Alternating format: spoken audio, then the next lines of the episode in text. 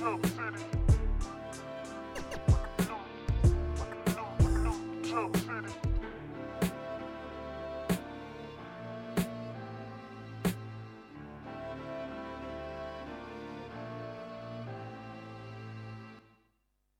Hey, welcome to New Jump City, everybody, where we recap the week in American and Japanese sequential art. I'm your host, Christian, the unbiased king.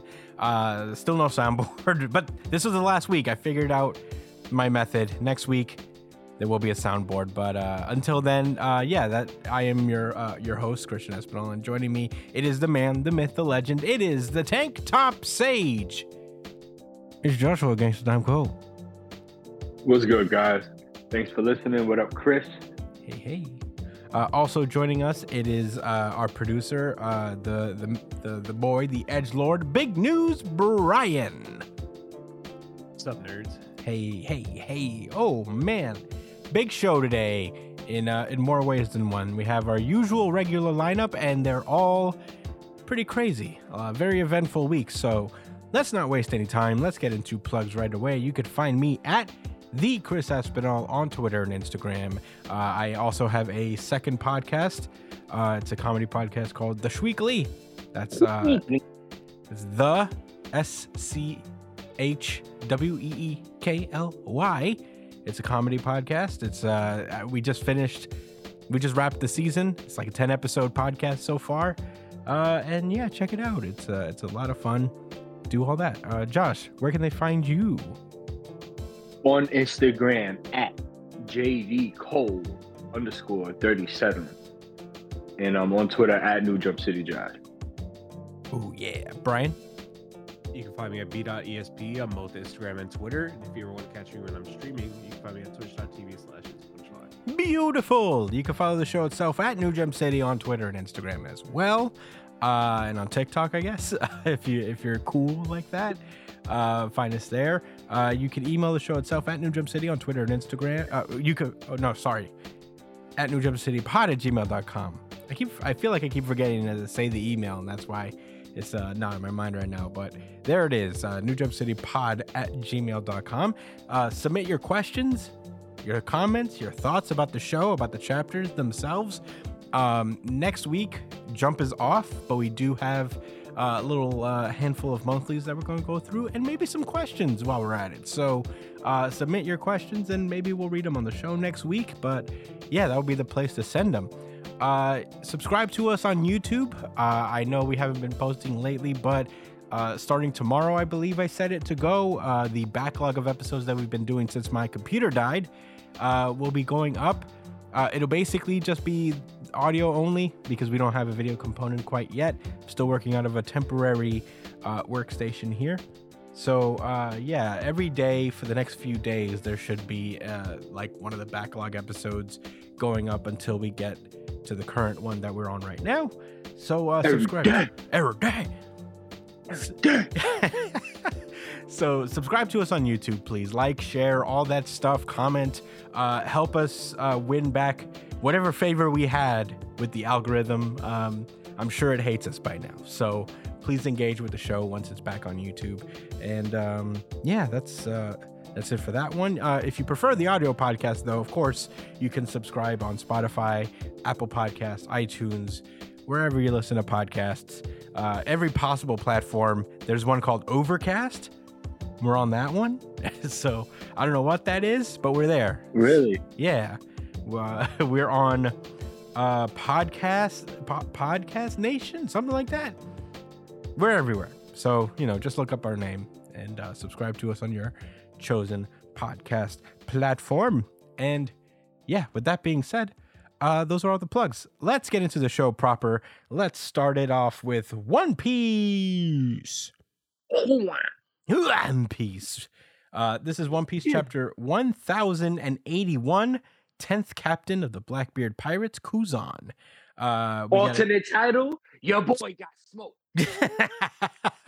Yeah, I mean, as far as we know, it doesn't mean it's over yet. Uh, but hey, let's uh, let's let's uh, not get over her. What? Your boy's a pack. He's a pack? Pack. Oh, he's as a pack. pack that I'm about to roll up and smoke. Yeah. uh, Put your boy in the blizzard. Yeah. Well, we'll save that for later. I'm not saying I'm not going. Because I got more to say. I got more jokes. Okay. I got more sayings. I got more colloquialisms. Yeah. And phrases. All of the colloquialisms. Get into it. Um, all right. So last we left off, Garp decided to uh, descend upon Blackbeard's hide, hideout, the uh, pirate island known as Full of Lead, and uh, just as unleashed fucking havoc on the on the on the city, uh, unleashing a massive hockey explosion at the center of town where like all of the uh, pirates were gathered at the time. Uh, we also learned the various uh, powers of the other captains of Blackbeard's uh, fleet. Uh, you know, the main ones, Evaro, Pizarro, you know, uh, Vasco Shot, all those guys. Um, but yeah, now we're getting into the aftermath of that. Uh, pretty much every pirate that was in the surrounding area uh, was basically defeated by this one punch. And uh, yeah, Garp uh, descends upon everybody. And uh, as he's laying about uh, a field of defeated enemies, Uh, he's just like, huh, after all these years, I'm losing my edge. And isn't I like that... how one of the guys is like, shut up. Out of you. With, yeah. with, with that uh, with that uh, trope. Oh, my God. Oh, man, I used to be stronger. Bro. Like, this isn't my... I, I, don't, I don't care. That, up, that trope will never not be cool to me. Like, it won't, but he's right. He's like, no, you was never stronger than that. This is enough. This is enough for anything you need to face, right? Anything you hit head on with this wasn't just wasn't okay after that. I'm not saying you beat them, yeah, but they wasn't okay. They thought to themselves, "I can't take another one or two of these." Nope. Or it's over. Nope. Um, but yeah, uh, everybody's just flabbergasted at the damage he's caused. Uh, everybody has seen that Kobe's okay. All the other members of Garp's uh, marine crew pull up. Um, and as Kobe and uh, the other girl, Hibari, are making their way towards Garp, uh, Hibari is suddenly frozen. Uh, and you know what time it is? Ice time. It's ice time. And uh, yeah, Hibari is completely frozen. Garp turns over. He's like, Kuzan, what have you done? Unfreeze Hibari right now. And uh, it's at this point where, as uh, Aokiji is saying that, like, we can't have this, Kobe. You can't go escaping when teacher's around isn't around. Uh, we get a flashback to the day that Aokiji actually joined uh, the Blackbeard Pirates. Uh, it was two years ago after, obviously, uh, Akainu and uh, Aokiji fought over the right to be the next fleet admiral. And uh, it was a holy war. Yeah, yeah. And uh, basically, a year after that battle, uh, Aokiji pulled up on island, uh, on the island of Full of Lead, and uh, he already froze San Juan Wolf. Uh, who? Uh, you're wrong. It wasn't Full of Lead. It was. Oh, was it not? I- oh no, no. What? What? Never mind. I was wrong. I was wrong. I was mm. wrong about the island. I don't think they're on Full of Lead. I don't think they're on Full of Lead either. You're, you're right. But they're not on Winter's Island. That's later. Yeah. Uh, in any case, yeah, San Juan Wolf is frozen. Uh, Blackbeard has uh, arrived at the bar to find Aokiji at the bar and basically being like, I didn't start that shit. I just finish it. And uh, Aokiji's cool as hell. uh, so, you know, they actually start to get along pretty immediately. Uh, Blackbeard is hearing the hearing the story of his battle with uh, uh, Akainu. And uh, Blackbeard's just like, so what did Akainu say after that? He said, two men came up the ranks together in a fight to the death. I could feel something boiling up within me. And then he goes, as you think you're made of magma, you know? Right. Um. So, yeah, Aokiji explains that he only has one leg now. Uh, if you watched One Piece Film Z, you actually already know that. Um. Oh, oh, oh, oh. Watch out. Watch out. Lore. Yeah. Lore in a One Piece movie? Oh. Honestly, yeah. I was actually surprised. I was like, oh, yeah, they really kept to that, huh? Um, but yeah, uh, Akainu lost his leg in the battle against um, against Akainu. Oh, did I Do you say think his Akainu? Leg got melted off? Probably. It just got, he got magma'd pretty hard in the leg. Jeez. Yeah, that's got that's that's gonna be rough. Yeah, his leg definitely got melted off, and that's just like his skin leg. You know, it's not good. Um. So yeah, his legs, his leg meat pulled apart like oxtails. Yeah. Mm. Or stew chicken. Mm. I fucking love oxtails. Yikes. Uh. So Katarina is just like, oh, her laugh is maroon. Uh, and she explains, like, speaking of sp- scars, Commodore, does he know about burn scar? And uh, yeah, we get a little bit of an explanation as to burn scar, who we first heard of uh, with Kid way back uh, directly after the Wano arc as they were all departing. Uh, Kid mentioned the idea of looking for a man with a burn scar. And we actually find out what that really means. Um, Blackbeard explains that there are four road poneglyphs that we already knew. Two of them belong to Kaido and Big Mom. The other two, nobody knows where they are. Um, except for one of them's on Zoe. So we know where one of them is. uh, but the second one is to, said to be held well, by... Well, Blackbeard didn't know that one. Blackbeard did not know that. Thank God. Ooh. Yeah, because he would have pulled up. Yeah, he would have. Uh, he would have done some terrible things to the minx. Shanwan would have did something to that elephant. Oh, something man. Real nasty. Something real bad. Very uncouth. Quite uncouth. Shanwan just, just like, all right, you know how like the alcohol guy looks disgusting, yeah. And also another person. There's another person that looks pretty, pretty dirty, Avala. Pretty unclean. I would say, but San Juan, he looks. I don't think he's washed his ass in ages. Oh no way, dude! I don't think he's washed his ass since he was a child. Mm. That's a pretty hefty accusation to throw at San Juan Wolf. But that's part of. It, well, good thing he's not real, and, and, and you know he can't check me on. Yeah, he'll that. Fucking find you. That would bro. Be problematic. He'll be. I can't giant. Have him pulling up to my block because I'm. He'd I don't want no Manhattan. Problems, so it wouldn't be good. I don't want that. I don't know. No. Yeah, but he does look real dusty. He does look gross. I most of the Blackbeard pirates look pretty pretty dirty. Yeah, yeah. It's cool though. Just not like like they're they're dope to Marvel as characters in the comic, but mm-hmm. I wouldn't want to stand too close to any of them.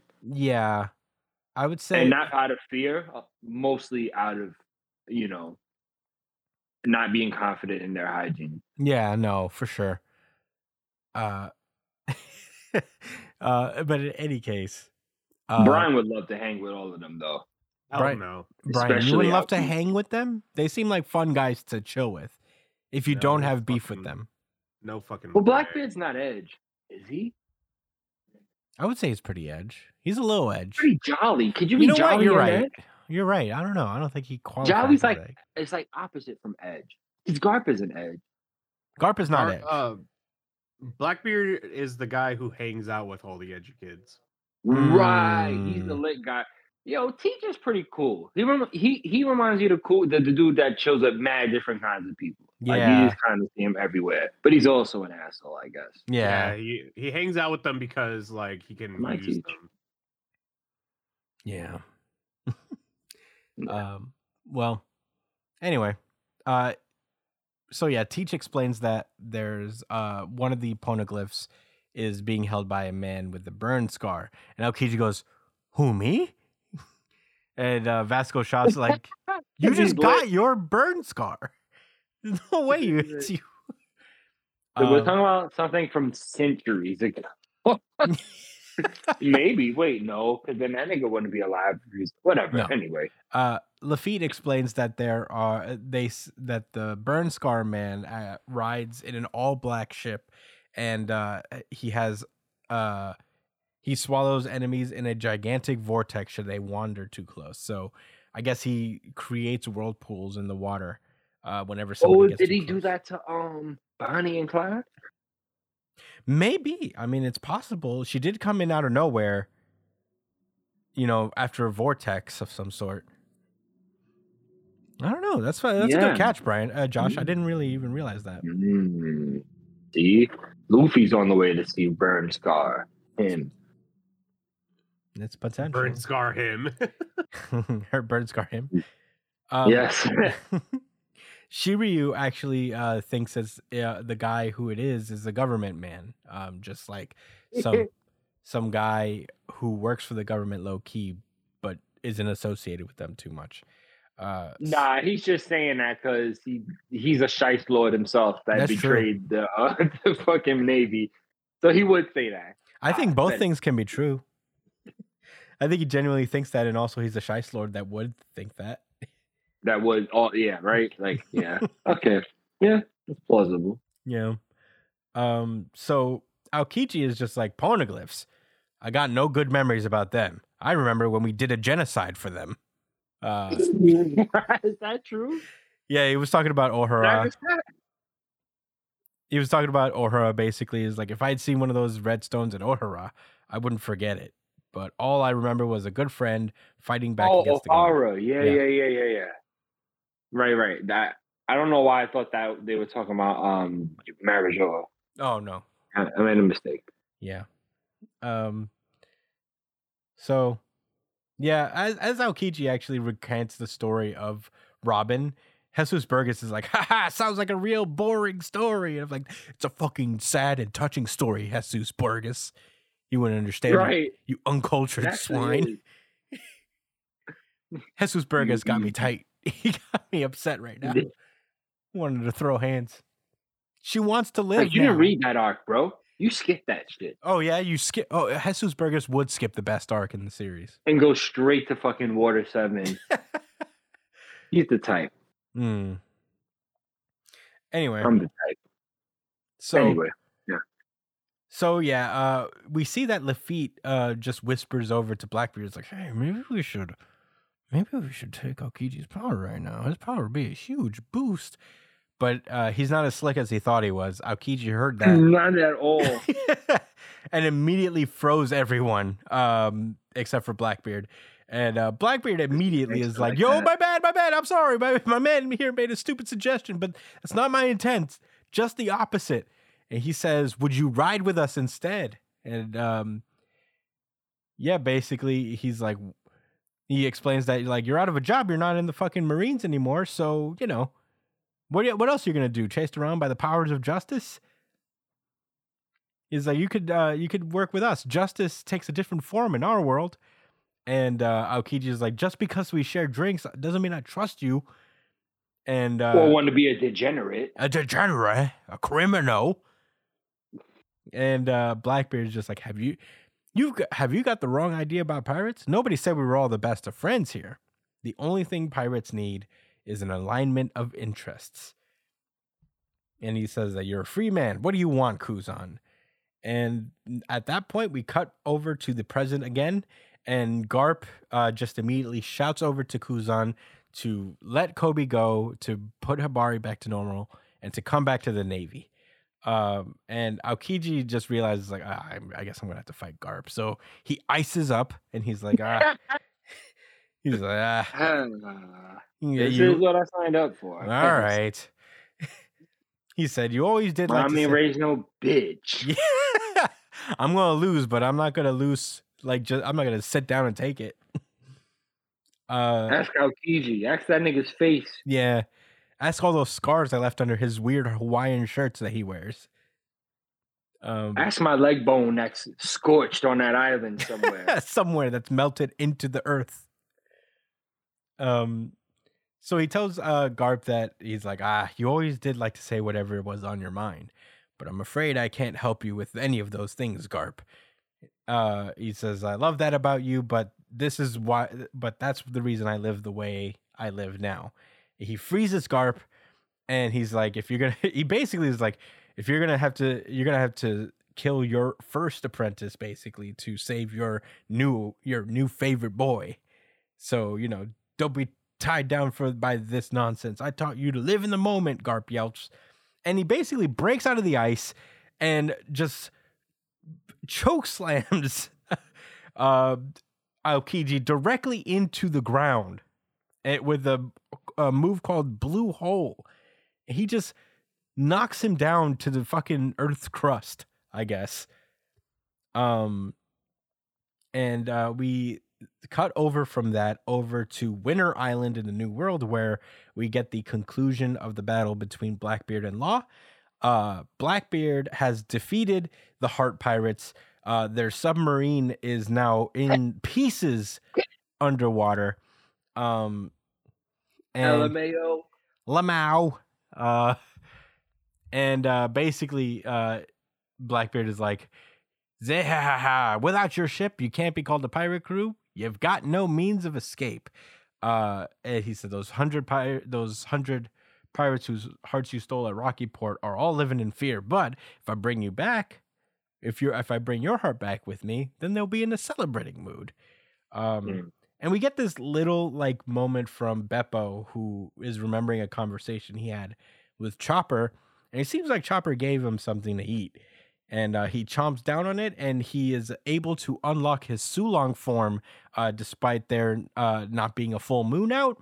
And he basically uh, attacks Blackbeard by surprise, catches them off guard, and uh, buys himself enough time to grab Law and basically swim away um, from the danger. Uh, Law, as he's being swum away, is like, "We can't leave the crew behind." And Beppo's like, "I'm not going back. Trust them. We can't. We came out of that frozen port in the north, and we made it this far. None of us are gonna die. We made it together as a team." And uh, the chapter ends with the Heart Pirates defeated as Beppo sail, uh, swims away to safety. Um, wowee! Lots of stuff went down in this chapter. Josh, what did you think about One Piece chapter one thousand eighty-one? First, I'm gonna start with this. Um. R G C, oh, this yeah. was really close, and it was really fucking tough, but I cannot front. This One Piece chapter brought it on more ends than the other one did. I'll address that a little bit more later. Just know that this is my R G C. Um, I guess we can wait and see if anybody else drops. Uh, we'll do it later because we don't have the drop anyway to, to cut it into it. So whatever. Um, I'll give my R G C for now. Mm-hmm. Um, also, the next thing I want to say, J A, J A, J A, J A, J A. Do you know what that means in Spanish? Ja, ja, ja, ja. That means ha, ha, ha, ha, ha, ha, ha, ha, LOL, heck, times twenty. Listen. Your boy, your boy got folded. I'm not saying your boy, Chris. I'm not saying your boy, Brian. I could be though, Brian. I feel like this. Anyway, this is for the, for the Law stands that that think that he's the best. They think that he's stronger than Zoro or Sanji or anybody else that's actually fucking relevant. All right, I'm going a little too hard, man. Who are you talking Law, about? Law's that nigga. No, all right. I don't think Law? I've ever. I don't I think mean, I've ever I, heard anybody stand for Law that hard. You're right. I do know somebody. I gotta have to talk my shit to that person when uh, when I do it. I'm I'm gonna take that off the podcast. But nah, man, he got wrecked. Um, off screen, it's fine. I don't need convincing. His Blackbeard and his crew is too strong. They that they them niggas. Um, but anyway, all, all jokes aside, I really, I was, I was, I really wanted to uh, know how Aokiji ended up joining Blackbeard. I remember when you guys told me, I didn't remember it from the comic, so it was such a fucking surprise to me. And I could see it because I was like, maybe he feels some kind of way about losing the fight. But this, you know, I, I like that. I like that. I don't think we got the whole story. I think Aokiji has his own plans in mind. I think there was more to that conversation about what goals Blackbeard ultimately wants. Because we don't really know what he wants exactly. I mean, he said it. He wants to make his own country and stuff. But I think, I don't think he's that simple. Although I wouldn't be that, I wouldn't be upset if it was, if the goal was that simple. I just think there's more to it. So it's a little intriguing. Um, it's nice seeing him fight. I like I like the grandstanding, and I liked all the personality being shown uh, by the Blackbeard crewmate. This was cool. I needed this. I really wanted to see this side of uh, Blackbeard's crew, even if it was just a bit. And uh, man, to sandwich this that small flashback within a fight with Garp and Aokiji You know what I'm saying? This is this is crazy. This is a crazy chapter. I, I was incredibly excited reading it, very excited talking about it with you guys, and I'm super excited for the next couple weeks. This chapter was so good, it helped. It, I am content to wait two weeks for the next one. Mm-hmm. Brian, I'd love to hear your thoughts. Oh, wait, wait, wait. Before you say anything, hold on. Before you say anything, um, I really liked the, that exchange between Aokiji and Garb, how he was like, like, I felt like he, he might have been a little facetious, but I, I felt like you could also read it like he's like, damn, bro, you're going really hard for this kid. And back in the day, I was your boy, yo. Like, you, I looked up to you, and, and, and you said nice things about me and shit. You're not coming to save me. You don't want to come ask what maybe why I'm with Blackbeard or whatever. You don't love the government one hundred percent. Why don't, why don't we talk it out? But, I, you know, it's like you just care about this kid. I don't know. I thought it was kind of like a almost like a jealousy type of situation, but mm-hmm. also like there being like a playfulness to it. So I like the banter. No, I don't like the banter. I love the banter. And I love the tropes. One Piece is the best. Now, Brian, I need to hear your thoughts. Mm. This is also... Ah. Mm. You better not... Yo. Mm. It's one or the other. Heart, Brian. It's one or the other, and if you pick anything else, I'm actually going... I might actually never record what you put for R G C for the rest of the time. Mm. There are a lot of stakes to this week's R G C for you, Brian. I'm just letting you know that. It's really, really close. It's really so fucking close between two. Okay. Um, it was close, but let's hope it's close between the right thing. You know, I'll wait. I'll I'll wait to put my R G C vote until Christian wow. talks about it. Wow! Wow! But, That's what? Not fair. All right. So, um, this chapter was fucking sick. Um, I think, uh. To be honest, it was a little ass pulley for uh, Bepo to just be able to go Sulong form, um, and, and just that's what, that's what she was mad at. No, it, it, it's just that that is the the tiniest little nitpick I got for this chapter is that it was just a little little ass pulley to, to for Law to for uh, Bepo to just go Sulong form. But I actually have a few things to talk about here. Um, yes. So. Uh, People have brought up like this um chapter brought up a lot of conversation about um who the man marked by fire like the burn scar guy. Um, people have realized that it may not be um what's his face uh the fucking uh giant guy, right? Saul. Yeah, it, people are saying it might not be Saul, and that Saul is just a um, like a little diversion from who it might actually be. And mm-hmm. um, people are now saying that uh, the man with the burn scar is actually Dragon. Yeah, that's what I've heard too. Um, mainly because oh. so so there's three points, right? So the first point is that whirlpools could be caused by uh, changes in weather, you know, like a right. So he could have caused those. Um, and the Kinda. ship, the ship that we Actually, always see, the ship that we are, are caused by by movements in the ocean, not really. Which I mean, movements in the ocean are determined by the weather as well, but it's more about something happening, like. Ah, whatever. You know what? I'm not a geologist. I'm sorry. My bad's about it, bro. I actually don't have the facts on that. I was, I was, I was kind of going off of vibes, bro. That's um, okay. And um, the ship that we always see Dragon rolling around in is is literally jet black. Like it's always black whenever we see it. So there's that as well. And people are theorizing that the markings on Dragon's face is not like a tattoo, but it's actually um like a like a stamp, like um like a mark that was put on him, like with, with uh huh a branding. Yeah, branding. So it could that could it's be actually a scar, like a burn scar. To be like bur- marked on your face like that? That's crazy. Wow. Maybe against his will. Yeah, maybe he was like captured by uh like he was a slave for um celestial dragons or something. Or something. Which caused but, him to be a revolutionary. I actually have some rebuttals to this. Well, really more to add on to what you're saying, but I'll let you finish your thought. Um, but yeah, and then there's that's what's been going around with uh with those theories in the One Piece community. But I have my own personal theory on what's going to happen with Law. Oh my God.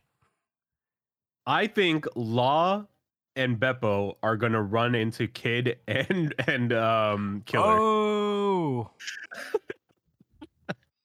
You think that he's going to save him? That would be pretty fire. That would be a good way to save Kid, who is I cuz very... they they both they both lost in very similar circumstances. Mm-hmm.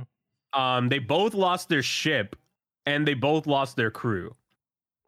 Um so I think this is a good opportunity for them to kind of come together again. And they kind of realized, ah, shit, we kind of need each other, don't we? This screams cover story. I can really see it. Like, I think, I think them fighting Big Mom together and winning, and then immediately when they leave this island, they both lose to emperors, like, very handedly, is kind of like a showing that maybe Law and Kid are supposed to be a, a duo. Like, one is um, powerful and um, irrational, and then you have the other one, which is very versatile and um, and strategic. You know, like they they work off each other actually very well, and I think they might just join forces to kind of reclaim their crew for the time being. And kind of be like a cross guild kind of situation. Because oh. you see Beppo going down into the like deep yeah, into the he water. He is underwater. So there's a chance that he could he he'll see like the wreckage. Because they can't be too far away from Elbaf or the waters of where Elbaf the that fight happened. You know what's funny? I think like I saw somewhere, I don't know if like this will really count because it's kind of a fan map. But somebody like charted out like where they are in relation to each other, and they are f- everybody's fairly relatively close to each other. Like they're not far beyond each other, so it's entirely possible that they link up. I feel like that's hard to tell because, like, you granted you could assume they're not far because they just both left. They all three of them left at the same time, essentially. Mm-hmm. So, like, you would think. They're not that far apart, but how could you even know ge- geologically, like, I mean, geographically, at what point of the uh, of the? Well, you know, whatever, man. All yeah, right, I'm not wild. Sure. Good I, for them. It would be cool if the, you know, if that was the case. I, I have no idea. I'm just going off of what I what I saw in passing one day. But you know, as far as the road poneglyph goes, I think you're really onto something. That theory, and you as well, Brian, is onto something about. Dragon potentially having it or being with the revolutionaries, but I just can't see a situation where like Shanks hasn't secured uh poneglyph himself, but not it just being about Shanks, but the fact that Elbaf they should have a fuck they should have a um a rogue poneglyph. That's an that's an important place. Yeah, just as important as Wano, right? I mean, maybe that's going a little too far, but no, it is as important as Wano, one hundred percent. Because they have. I don't think we're gonna get all, the arc that we got for Wano for for Elbaf, but you know, Elbaf Elbaf has all the his all the history charted by um Ohara, so it's probably more important oh, than Wano. No, I think we're I think we're all bucking. All four of the poneglyphs, we know where they are. There's the one um, on Zoe. There's the one on uh, the one that Big Mom had. There's the one in Wano country. Oh, no. Wait. Right. There's a road. Poneglyph. Oh, no. My bad. J K. Well, Big Mom and Kaido each have. The fourth one, the fourth one was supposed was on Fishman Island, but it's no longer there. Oh. It was moved? Yeah, by the man with the burn scar. What? Which is probably Dragon. Yeah, I, I just looked it up because I, I thought I remembered that we that we seen the fourth one, but it explains that. Uh, I, I'm looking at the wiki right now, where it's like at least twenty-five it, years it ago. It was there, right? Yeah, it says that at least twenty-five years ago, Robin. This poneglyph was located at the Sea Forest next to Joy Boy's apology message. At a certain point later, the road poneglyph whereabouts became unknown, and it is currently lost. Why uh, did what did Joy Boy apologize for? He uh, it it wasn't uh, I think it was like a messed up message, like they didn't get the full one, but uh. Mm. Joy Boy had there was there was another poneglyph that was on Fishman Island, in which because Robin discovered it in her travels in, in Fishman Island, and she said that like she when she read it, she was like, it seems like it reads like an apology from this guy named Joy Boy. So I remember that much, but there was this a, is the best part about One Piece. Yeah. Any series can do this, but it's the, it's the fact that seed's been planted for so long. Mm-hmm. You know, it, it just makes it that much more rewarding. Yeah. I wonder what it was. It's, man, we better get a Wano level flashback for the past, man. Oh my God. If we get another Wano, I don't care how long flashback. It takes, bro. I don't give a fuck. Yeah. Um, yeah, those are my thoughts. Okay. Yeah, this was also my really good chapter of the week, obviously. It would be a unified really good chapter of the week uh, if I had the soundboard, but unfortunately I do not. Next week, though, um, I'll have it back. Um, yeah, this was just so fucking cool. You guys said a lot. Um, you know, going back in time, we I, I like how Oda Oda is like so good at just dropping information, but not the whole story. You know, because we know like why. You know, we know how how Aokiji ended up with the Blackbeard Pirates, but we still don't really know why. Because he could have just not said yes, but why did he say yes? Uh, is is the question here, and not just that, he's like one of his captains, so like he's in it. So that's always interesting to me. I just love the little dynamic between him and Garp. Um, it is just like the benefit of One Piece just having such a fucking lived-in world that's like no other that I've seen. It's just like so, it's just such a rich world, has its own history, independent of the Straw Hats by like leaps and bounds. Um, it's it, yeah, it, it's a real strength. Um, the men, the thing is, I think Bepo was given a Rumble Ball by Chopper, like a special modded one, because Chopper made it specifically. Yeah, he was. For him. So, and they can't access the Sulong four without the moon. So I think like Chopper made it for people. Probably on Wano, uh, in the intervening time of their healing. Uh, like a custom Rumble Ball, right? Not just a regular one? Yeah, modded for minks so they could access their, right. their Sulong forms. Which makes it interesting. I was wondering, actually, if like it was just a regular Rumble Ball and it just happened to bring out that, it, you know, like it was just a coincidence. No, it's... Which I would have been fine with. Well, that's what's interesting is that what I was wondering about when the Rumble Ball is eaten... he becomes the Sulong form. And I'm wondering if like the Zoan fruits like have their Sulong form in a sense. Like if they're like the Zoan fruits have some kind of derivative when it comes to minks and their people, because when Chopper eats enough Rumble Balls, he becomes the monster. And that could be just the, the Sulong form of a, a creature that's eaten a Zoan fruit. You know, if that does that make sense? No, that makes sense. I, that would imply because why, I don't know. Why else would Chopper become that? He, he his form is. I don't not, think he becomes the Sulong form. No, I think, not specifically, right. But I think he's very close to it. I think like, I, I feel like it's just not it's not dissimilar. You know, like I feel like they're they're very they're very similar in their ways because Sulong forms are. Immensely powerful. Like Beppo looks like a monster. You know, when they be when they get that full moon, they become monsters. I don't know. Maybe I'm reaching, but I feel what I, I think. What I think it is that I think it was a custom Rumble Ball, and I think it was a. I think I don't even think it was a Rumble Ball in of itself. I think it was a custom medicine similar to a Rumble Ball where it gave. Because look, the moon. you know, what it all it does is activate certain things in them, right? Mm-hmm. All he has to do is replicate whatever it is the moon is doing to their body, which sounds kind of crazy, but, you know, I'm sure Chop, that's what Chopper did. I think, I, I, you know, he's that dope of a, you know, biologist or whatever, and, and, or doctor that he can yeah. create stuff like that to, to have, you know, yeah, that's what medicine does, you know. No, you I agree. I think you're absolutely right. Manipulates the body to heal itself better or get rid of things. Yeah, I think you're absolutely right about that. I'm just wondering if, like, Chopper inadvertently found a way to kind of replicate that within his own body with the Rumble Balls. I'm fine with him not being. I'm, with no, his I'm sure he's not. not no, because he he's not like a mink.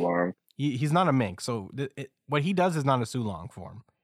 I'm wondering mm-hmm. if he just like duplicated it, duplicated that process within himself, because with the Rumble Ball in conjunction with his zone fruit. Like he made, he created his own Sulong form b- with the Rumble Ball, unknowingly. Because that would be interesting. Maybe there, maybe there will be some lore implication to that. Yeah, and I'm wondering that's why he was able to reverse engineer it so he could activate Sulong form within any mink, without the moon. Maybe I was thinking too much about it, but I was. I think that uh, that would be kind of interesting. I'm not saying that Chopper's secretly a mink, because he's not. Um, but yeah, I mean, I just... there is a theory that um, that devil fruits were made with ancient technology, like during the Void Century. Yeah, yeah. I, I mean, you know, we don't know the nature of devil fruits. I was just thinking maybe, without even knowing it, like Chopper was able to create a drug that turns you Sulong form, even though you're not a mink, somehow, some way. As long as you have a zone devil fruit. Sounds interesting. Yeah, but that's my uh, that's my fun pontificating about this chapter. Um, just trying to be bring it a little different. I think like tr- Law's pirates will survive. Uh. As opposed to maybe the heart pirate, uh, the kids pirates, because I feel like you don't live in a submarine unless you know how to swim, or at least most of your crew does. So I think they'll just make it out and uh, make their way to safety.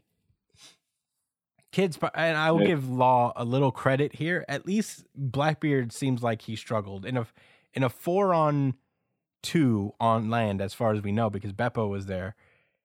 He he he he really did put up a little bit of a struggle against a warlord and four of his strongest people, so he wasn't one-shotted like like Kid. So I, I give Law a little credit. To, yeah. to you, Law stands out there. Um, but yeah, that's all I really got to say about this chapter. It was fucking awesome. The lore, the lore. We knew there'd be lore after Wano. We didn't know there'd be this much lore. I'm uh, having a little bit of a lore overload in the best way possible. Was this your R G C? Yes. Oh, okay. Yes. I've, I've I would have respected if it wasn't. Mm. Excuse me. All right. Well, uh, any rebuttals, anything to add? Nope.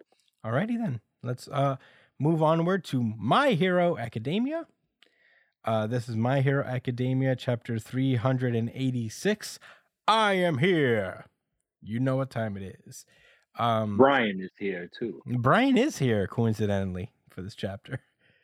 Um, okay, so last we left off, um, lots of stuff was going down. All For One was able to escape from the fucking beating he was taking uh, between Mountain Lady, Gigantomachia, uh, Tokoyami, and uh, another a bunch of assorted heroes. Uh, he was able to beat them all up and escape. Uh, Tokoyami is kind of like hanging on for dear life. So is Hawks. Uh, Gigantomachia and Mount Lady seem to have been pretty... They're in bad shape. It's not looking good for everybody. Um, and uh, we open this chapter with uh, basically Sukauchi and uh, the other people at his headquarters just panicking because... you know, they're losing people left and right. This battle is like really taking a toll. Um, and all the while they're monitoring the escape boxes um, that are carrying civilians to the evacuee su- shelter. Uh, seventeen uh, through thirty-two of those boxes have arrived, and now All For One is passing by Edo City. They're d- discovering uh, they're just trying to find new ba- new people to fight, uh, and now they discovered that uh, Dabi's heat is just rocketing towards uh, towards Gunga, one of the uh, towns in in the My Hero Academia world. Um, and it, they explained that Dabi's heat is like intensely increasing uh, as as he as time goes on, and at the current pace, in ten minutes or so, uh, he'll just have enough energy to uh, destroy himself, and in that he'll trigger a massive high pressure explosion that will burn everything off the map within five kilometers. Uh, Sukaochi's like, "Fuck." He's like, damn. Um, uh, La Brava is uh, talking about how, you know, there's Yue in the east, Shinketsu in the west, and the route that between them passes near Gunga.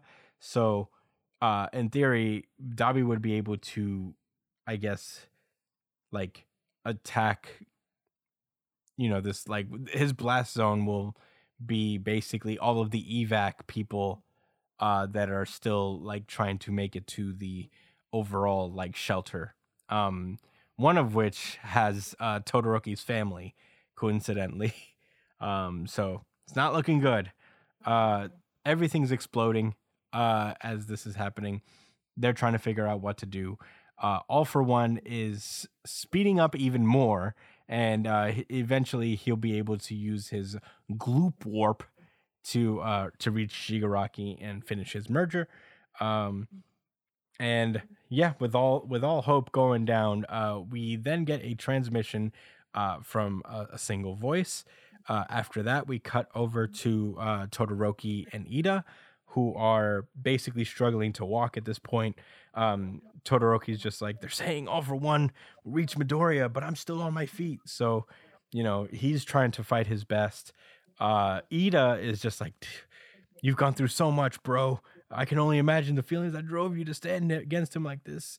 Why is this just your burden to bear, to bear? And uh, it's at that point, uh, All For One, uh, not All For One, All Might's voice uh, breaks through to Ida and uh, Todoroki's communication systems, and he explains the situation to them, uh, that Ida and Todoroki, Todoroki have to make it to Gunga now, because uh, Dabi is on the verge of exploding, and uh, they're basically the only ones who can stop him.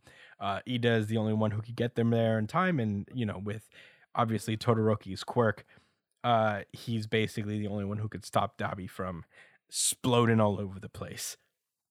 So, um, Ida hears uh, the, the, the instructions, and uh, he's like, he wants you to run, Ida, but your engines are stalled. Uh, and Ida is just like, say less. He tears off his mouth mask, mm-hmm. gives it to Todoroki, and uh, he says, the rain has done wonder for my engine's heat. Yes, I can run. Because after all, Todoroki, my legs are meant to guide wayward, wayward children. And we get a cool-ass panel with Ida in his cool running pose. Uh, his engines are are going vroom, vroom, vroom. Vroom, vroom, vroom. Uh, and meanwhile, in the distance, we see Stain looking on at his former opponents, saying, acting for the sake of others. And uh, then we get a two-page spread of Todoroki and Ida blasting off through the skies, uh, running as fast as they can at maximum speed.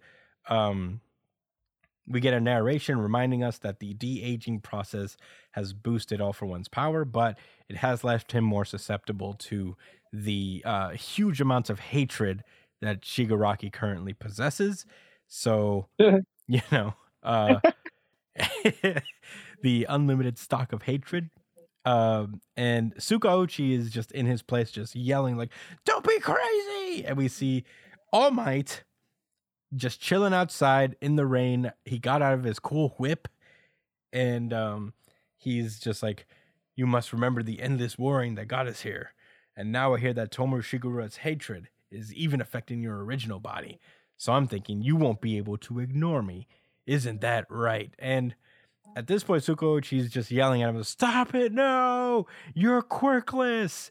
Um, we get this little moment of uh, All Might remembering Midoriya asking if he can, if somebody without a quirk can be a hero like him. And the chapter ends in a big two-page spread as All Might, in his skinny, weak version, just, uh, I guess, activates some cool mech shit, and it starts to transform around him as All For One looks down on him with truly just hate in his eyes. Uh, he's he's fully... Fiendish hate. Yeah, fiendish, fiendish hate. It's, it's pretty wild. And, uh, yeah, that's where the chapter ends. Uh, Josh, what did you think about My Hero Academia chapter three hundred eighty-six? This was a pretty eventful chapter. Mm-hmm. Uh, it started off with Tsukauchi freaking the fuck out. Yeah. Oh, um, because, man, yeah, the situation has gotten really bad, right? Somebody's about to explode. Um, I guess, I guess that's the best way he feels like, you know, he can deal with the situation. Like, how about that? I'm going to blow myself up and fuck this whole operation up. Mm-hmm. So, I dig it, Dabi. You go for it. Um, I ain't gonna lie. All, all For One looks really cool. Like, yeah, he looks so angry at the end. Like, he actually, he looks, he looks a lot more threatening now. He looks, he reminds, reminds me of like uh, Majin Buu or Kid Buu. Mm-hmm. Uh, like how angry he looks in the face. Um, it was, you know, the situation with Todoroki and um and Ida was, it was nice. It was nice to see Ida literally put somebody on his back and, you know, use his power to the fullest. Um, I want to see him fight some more, and I think he's gonna speed up. He's gonna speed into a situation where he could kick somebody in the face. It's gonna be lit, and I, I really can't wait. I want, I want Todoroki and Ida to beat the shit out of somebody. Well, they're about to. I'm actually, I'm pretty excited for that. Um, you know, For One, I gotta see this fight. I gotta see this fight. It's not, it's not the full circle thing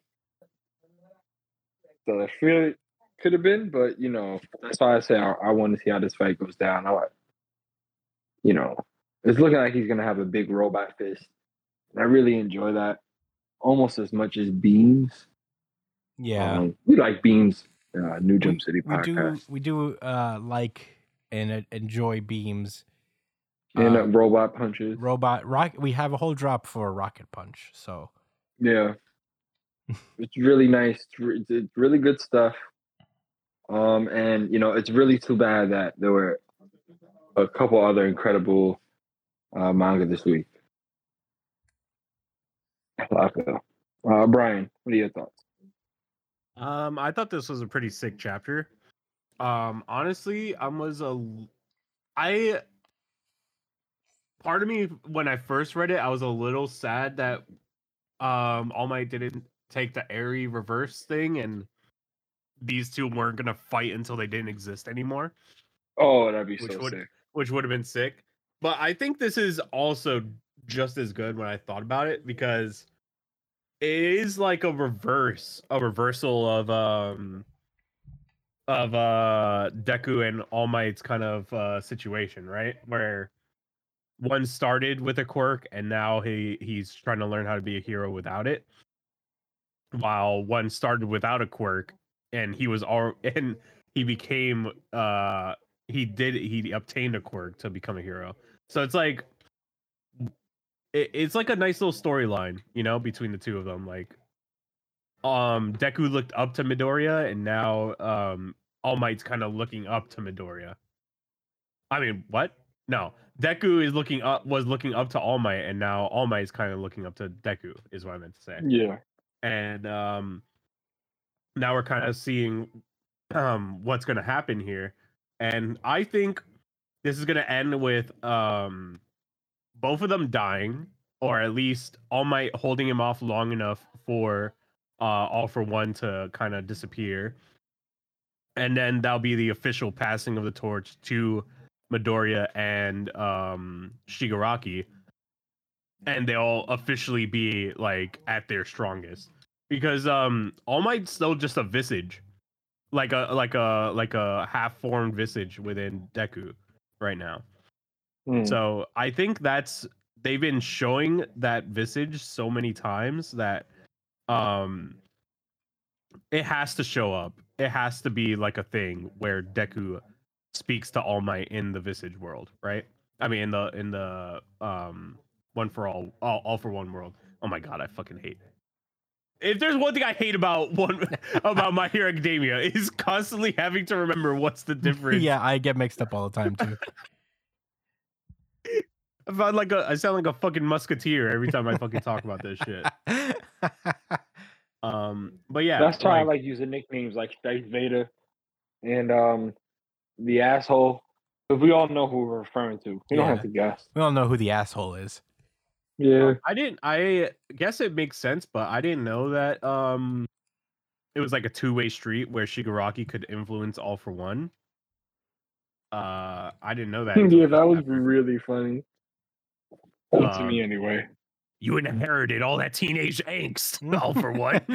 You have too much edge in your body, All for One. You need to get it out. Your edge will be your biggest downfall. All you can hear is Linkin Park in your head.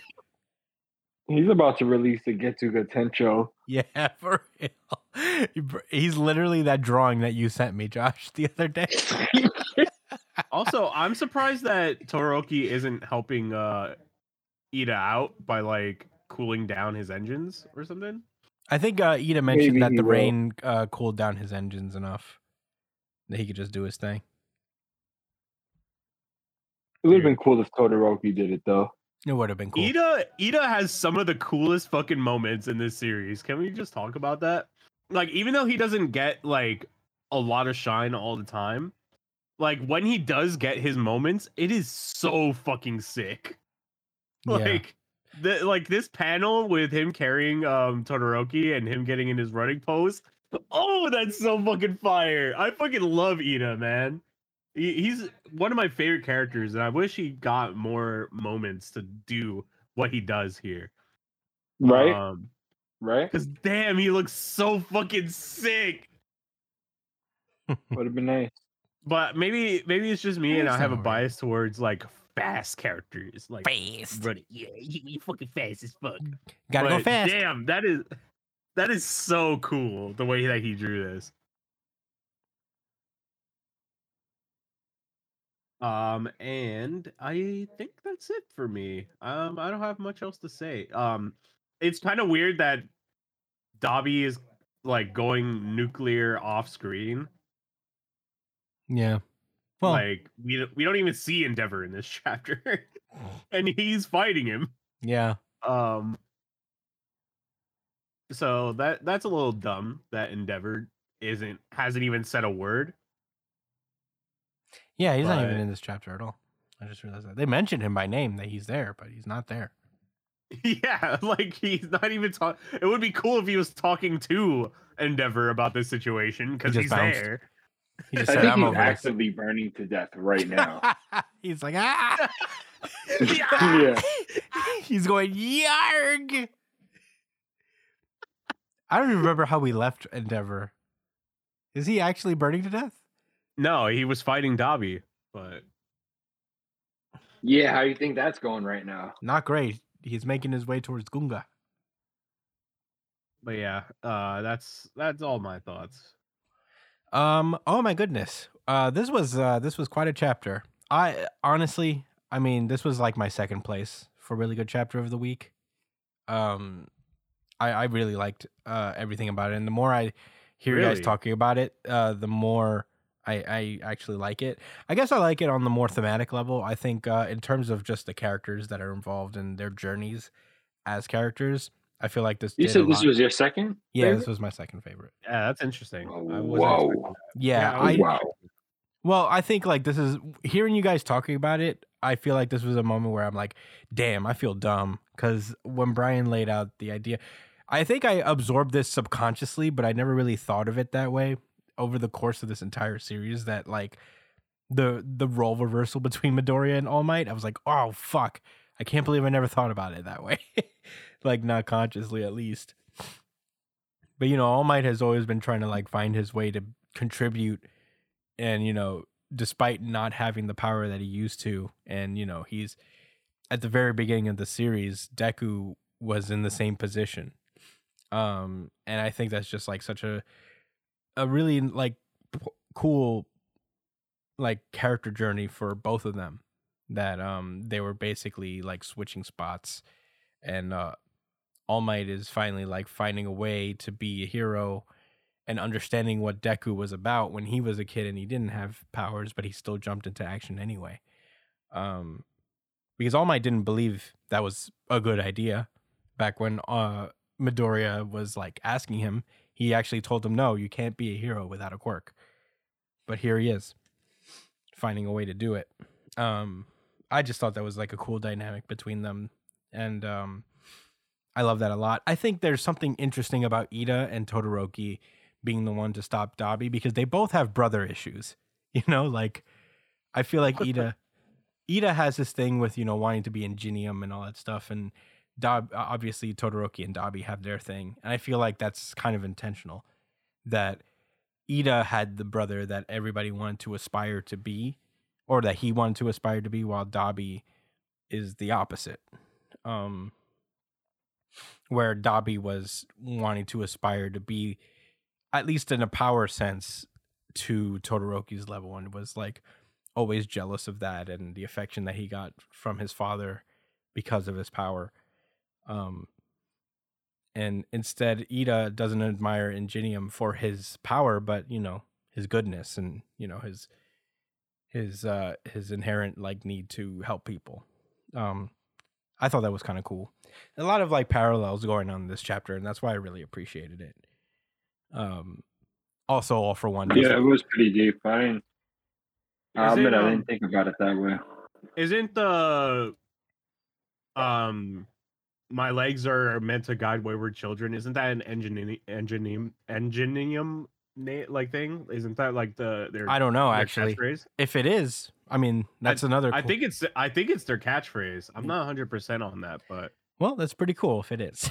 um, it's a cool little moment for Ida, finally uh, embracing what his brother was all about, and um, going off to stop Dabi's brother and help him, you know, realize what makes Todoroki so cool. Really, not just his power, but Todoroki's overall sense of justice and being a good person. Uh but yeah, I just yeah, I don't know why. I feel like this chapter like really like hit on something. Uh it, it feels simple up top, but I do feel like these little ideas are going to be expanded upon later. Um and plus, you know, uh All for One does look cool, and there's the uh impending battle between them that is going to happen. I don't know what this cool mech thing he's doing, because his car is also doing some cool stuff. Um, yeah. I'm looking forward to uh, Iron Man All Might, I guess. Iron Might. That would be fire.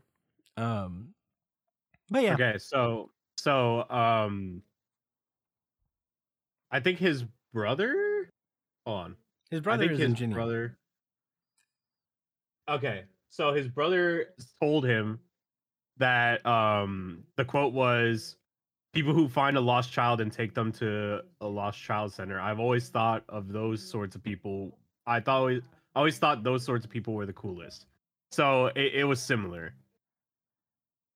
So this is him taking what his what his brother said to heart, essentially. Mm. Yeah, that makes sense. But yeah, those are all my thoughts on My Hero Academia. I thought it was a pretty solid chapter overall, and uh, if if my Hero, if One Piece wasn't so friggin' fire, I'd probably put My Hero up there. Um, not to say that this other the, the next chapter was actually kind of wild too. Um, I just wonder what Stain is gonna do, because he this like I hate how little they used him in this series, and he has to have a really huge moment. Um, I feel like that's what's going to happen. I think he's. I think gonna... there's a chance. There's a high chance that he's the one who ends up beating All for One. Mm. He's tasting somebody's blood. That's yeah, for sure. He's gonna taste, and it's gonna be in a real nasty way. He's, he's gonna taste All for One's blood and paralyze him for the re- it, the for, for the remainder of his life. No, he's gonna do it to um to Mister Phosphoros, so that he doesn't explode. Ah, uh, nah. And Wait. Ida's gonna rush in there with Todoroki defending him from the fire, and Wait, they're gonna snatch some of his blood and bring it back to. The stain, and he's gonna be like, yeah, that's the one. Yum. Yeah. Mmm, G G. Mmm.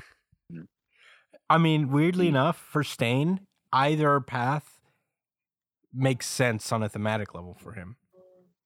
Because he's always had this kind of obsession with All Might. So he could stay and help All Might fight. But he also has history with Ida and Todoroki, so he could help them. Um, I don't know, man. different, uh, different scenarios there. I He's would, going for Mister Phosphos. I would, I would put, I would place my bet on Todoroki. Uh, on not Todoroki. I'm going with All Might. Oh shit! No, I gotta be the tiebreaker here. I'll go with option number three. He doesn't do anything for the rest of the series. That's I guess. Oh, also, I thought you was gonna say these nuts. that would be that would have been that would have been legendary, Brian. Which this is been. Also just as likely, I think. To be honest, I would say option yeah, that, that, Brian's that, third option. He doesn't do much. Yeah, that he doesn't really do anything at all. He just provides commentary and confirms, yeah. "Hey, you are a real hero now because I don't want to kill you." And taste your blood. He provides sports commentary from the side. He's like, "Bang!" bang. What a shot from Todoroki! oh yeah, yeah. Who who knows? Who knows? Can't wait. Yeah, can't wait. All right. Well, I'm uh I'm all good on My Hero Academia. If you guys are, mm-hmm. All right. Let us move onward with Chainsaw Man. Oh shit, we're doing Chainsaw. What? Chainsaw Man. Did you not know that? Cha- Chainsaw Man came out. We're not doing J J K first? That's after Chainsaw Man, isn't it? Oh. Don't I, we usually do Chainsaw okay. Man first? Chainsaw Man. You know what? We Whatever. Ju- let's just do Chainsaw Man. Nah, let's do Jujutsu Kaisen. I, I think I got I fucked up the order. That was my bad. Okay. Fuck it. Jujutsu Kaisen. My bad, everybody. Jujutsu Kaisen, chapter two. J J K! J J K! This is Jujutsu Kaisen chapter two hundred twenty-one, Gain and Loss. So last we left off, uh, the heroes have come together in order to uh, finally unseal Gojo after so long of not having him in the series. Um, in the meantime, uh, Megumi is completely lost to Sukuna, basically. Uh, Sumiki's body has been completely destroyed using uh, Megumi Fushiguro's technique. So... Damn, uh, he is he is now drowning in an endless. Dead. What was the quote, Brian? He is now drowning in an endless pit. wait, wait, wait. Yeah, you gotta find it, Brian, because I mean, that was like the perfect. That was the perfect. Kurapika is now drowning in an indescribable emptiness.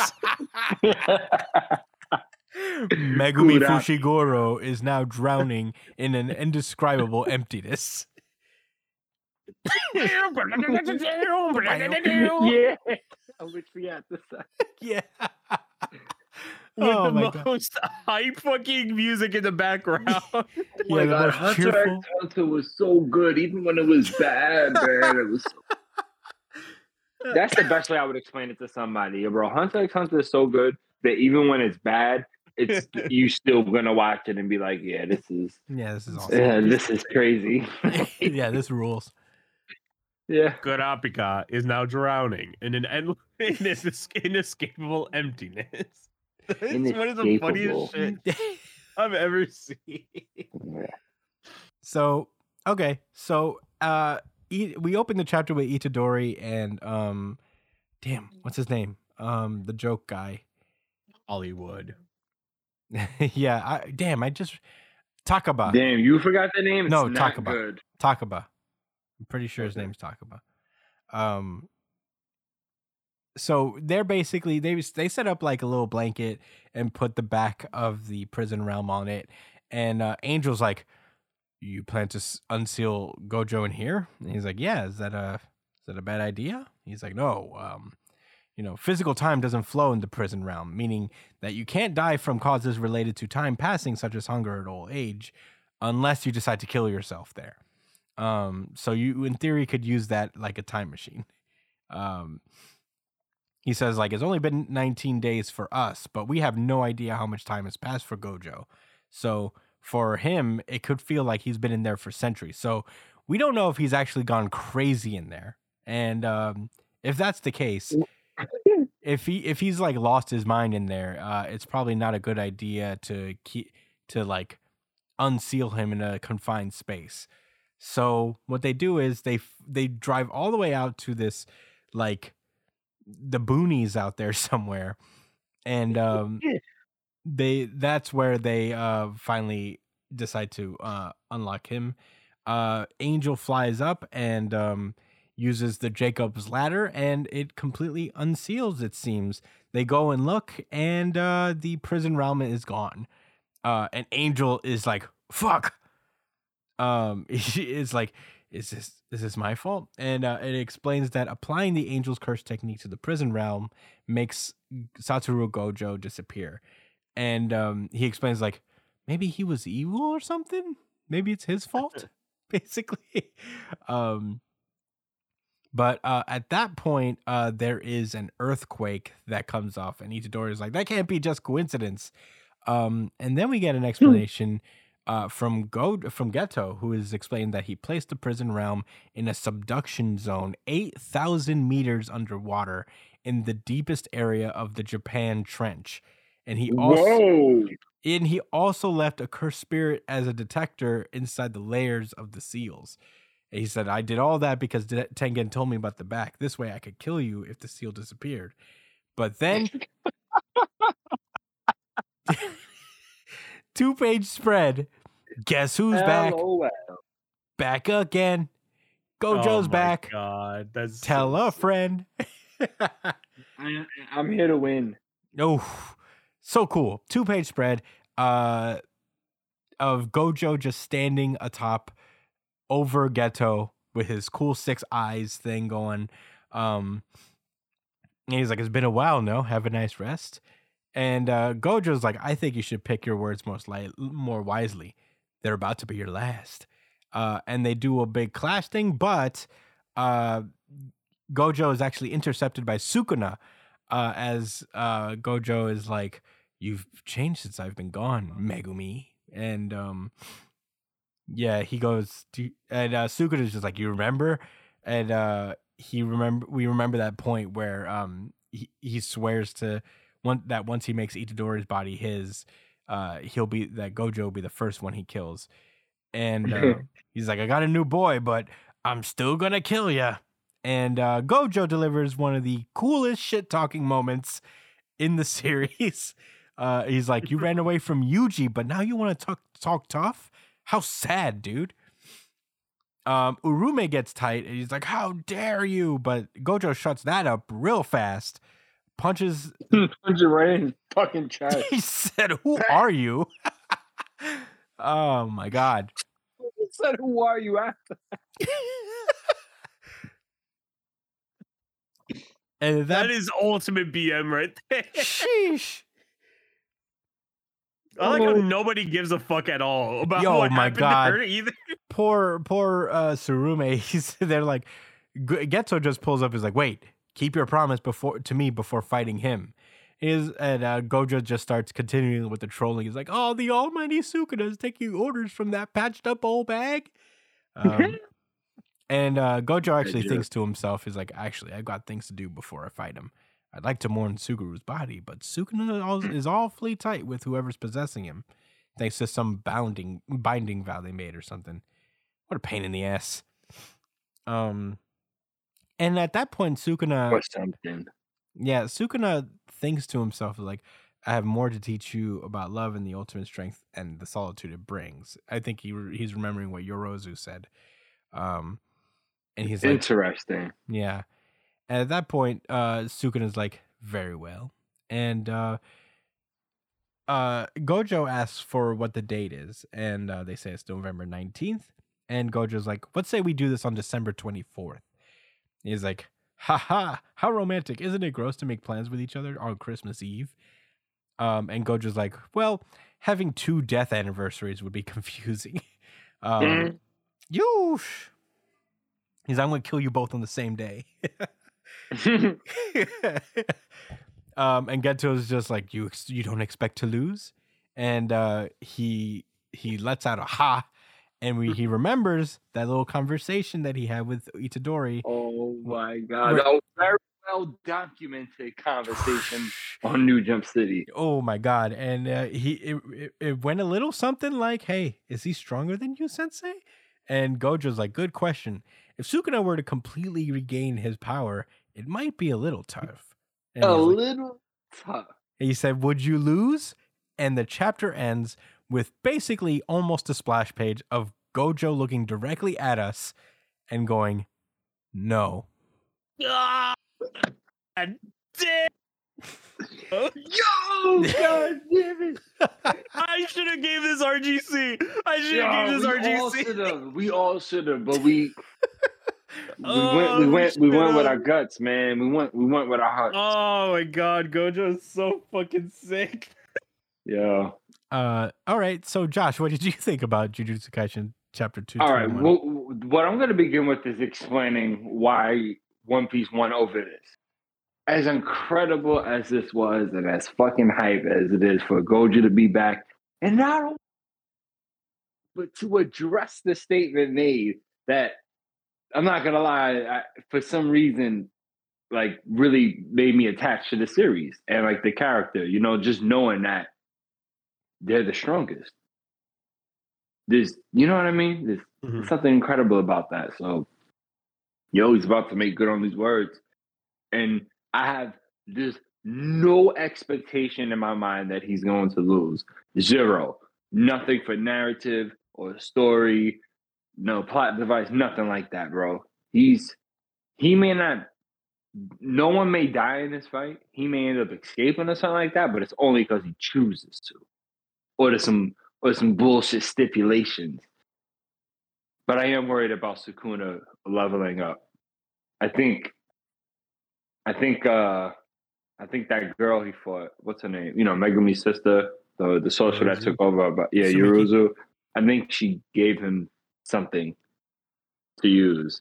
Mm-hmm. And you know, maybe Gojo would be, you know, Sukuna at full strength, but maybe not evolved with the understanding the importance of love and responsibility and fighting for something, you know what I'm saying, more than just yourself. That gives you a lot of strength, especially in shonen manga. So, yeah, but anyway, um, look, the reason why One Piece got the R G C is because there was a lot more uh story involved. This was kind of straight to the point, and I was I was more shocked that Gojo just suddenly appeared. I, I thought there would maybe be some type of situation where they had to go inside the box and free him. I didn't think it'd be as simple as her using her curse technique, and then boom, he appears somewhere else.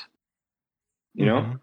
It was, it was a shock, but who gives a shit? Gojo's about to fight against Sukuna and that, that lame dude that took uh, his friend's body. Kenjaku. So, man, Cloud Nine. Too bad One Piece was so lit. It all right. Like I said, they had the fight scene with One Piece, us learning about Blackbeard's crew, and the lore implications with the burn scar man. You know, it was a lot. It was a lot. It was a lot for Jujutsu to contend with. Uh, Brian, what are your thoughts? This chapter was so fucking sick.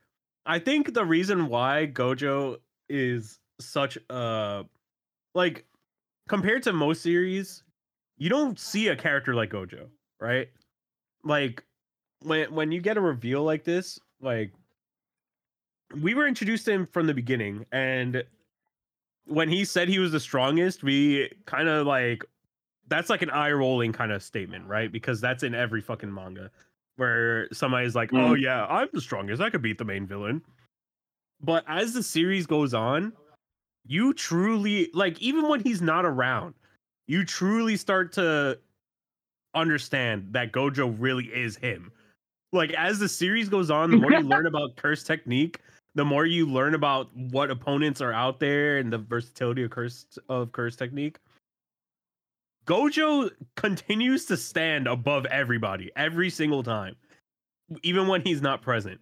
And his return in this moment where everything is kind of being stacked against uh, our heroes, him coming back and having this kind of impact where he's literally standing in front of Sukuna and Kenjaku, and they can't do anything to him, is so fucking sick. I'm so excited to see what happens with him, because, like, at this point, like, he, he's the main character of the series. Like, he literally just took the helm from Itadori and Megumi, and he's kind of the protagonist all of a sudden. So I, I'm really interested to see what, you know, what the series has planned for him and in Itadori and stuff, you know? And the paneling for the last page is fucking amazing, by the way. Mm-hmm. Um, like, it, it's so simple, but it just speaks so many volumes. Um, and it's kind of like a reiteration that now he's not just a cocky bastard. He's not just a fucking, he's not just in over his head. He knows, like, he can win. He knows he'll win. That's how fucking good he is. And I'm really, oh man. I've been waiting for him to come back for so long. And last, like, the week before, I think I said, I'm ready for his ass to come back. And now he's here, which is fucking awesome. But yeah, those are my thoughts. Yeah, I mean, Jujutsu Kaisen is, like, just the best at putting constant I'm him energy out there. Mm-hmm. And there's, like, so many characters over the course of this series that have just... I've just been competing for the title of him. And that's really what Jujutsu Kaisen is. Overall, if you read every volume, as I have recently, it really is just like a bunch of characters going, I'm him. No, I'm him. No, I'm him. Uh, so I've had a, I, I, it's just such phenomenal, fun storytelling here. Gojo as like, it's so funny because he's just such the he's such like the Band-Aid character that like every writer feels like afraid to have, because Gojo is in theory the solution to everything. If it's it's such a like a weird risk to have his character around, because then the question is always going to be like, why didn't he just like kill everybody right here, right now? But um, right, but because he wants to mourn his friend's body first. That's true. I mean, I think he's also he worried has emotions. about emotions. He's still a think, regular person. I think he's worried about the binding vow that Sukuna made with him. Yeah, uh, and like the ramifications that it'll have if maybe he kills them now. Um, but um, yeah, no, go ahead. Yeah, I'm. I, yeah, it's just so cool. It is cool. This chapter was cool. Incarnate, like if you want a physical. If you want a physical cool thing, it's this. It's Jujutsu Kaisen chapter two hundred twenty-one. Uh, fantastic chapter overall. Correct. Got got my blood pumping. Got me fizz bumping in the air as I was reading it. I uh, I I was holding. Uh, it was all my power to hold back, yelling "Let's go!" the whole time I was reading it.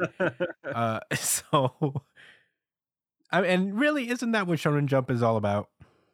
Just, yeah, this was the coolest. Just shit the ever. Need to be like, let's go. Shonen at its best gets you jumping out of your seat like you're watching, I don't know, some kind of championship. And your home team is doing amazing. You know? But good times all around. I don't really got anything else to say. There's nothing like really uh, super deep to break down here. It was just so fucking cute. Also, quick question: where the fuck is Kashimo? I don't know. He's he was he should be with them in theory. You know what? You just made me think about that. It's like, oh, now he doesn't have to fight Itadori. Cash Money-o? Yeah. Cash Money-o. One thing I will say is I'm a little, I'm just a, like the tiniest bit disappointed that Okotsu didn't get like one more moment, moment of shine before. Hey, are you sure it's uh, not over? Gojo came back. Seriously. Yeah, but... Over. But, like, everybody was kind of built up like, oh, yeah, I'm the guy who can surpass Gojo. And I'm also the guy who could also surpass Gojo. And now Gojo's back, and it's like... Oh, nobody's surpassing him. Yeah. It's like, nah, that, that ain't happening. That no, ain't nobody's happening, touching it. Uh, I, mean, I cannot see Okotsu doing what he just did. How how funny would it be if they just, like, trap him in the prison realm again? Oh, man. I, I won't deny that Sukuna is going to probably give him a really tough fight. Mm-hmm. Compared, like there's going to be some, some, some trickery going on. This guy Kenjaku, he planned. He knew. He knew he would. He might come out, and he would have to deal with him. Yeah, yeah. So, one of the things too is that like I have no idea how this is going to shake out. Um, I know that like I feel like now, after whatever training arc is coming next. Because I think there is going to be a training arc.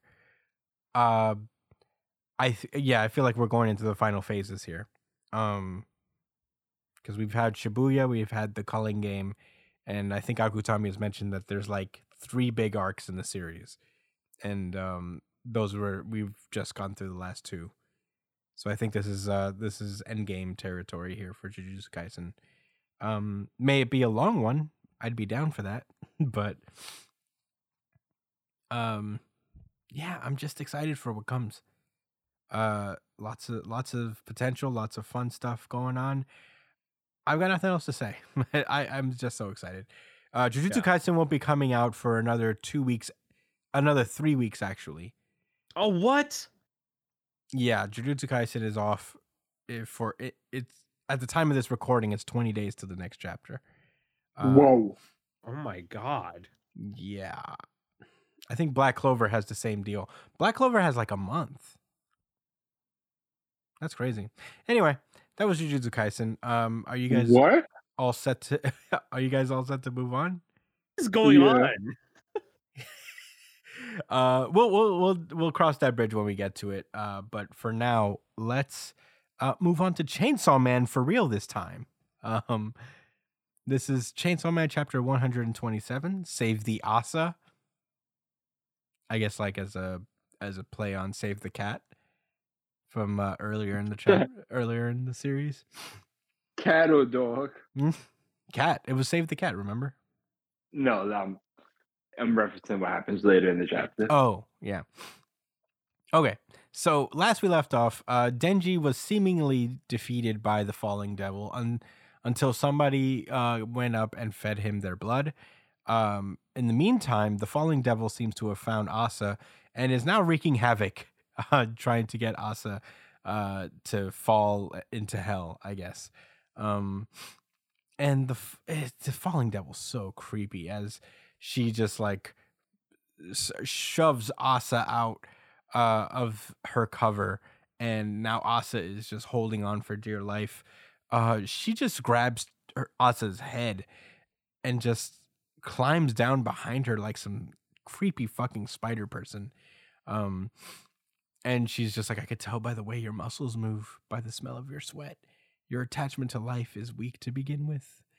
Uh, and man, she's just convincing her to let go. And she says, I could promise you a peaceful fall.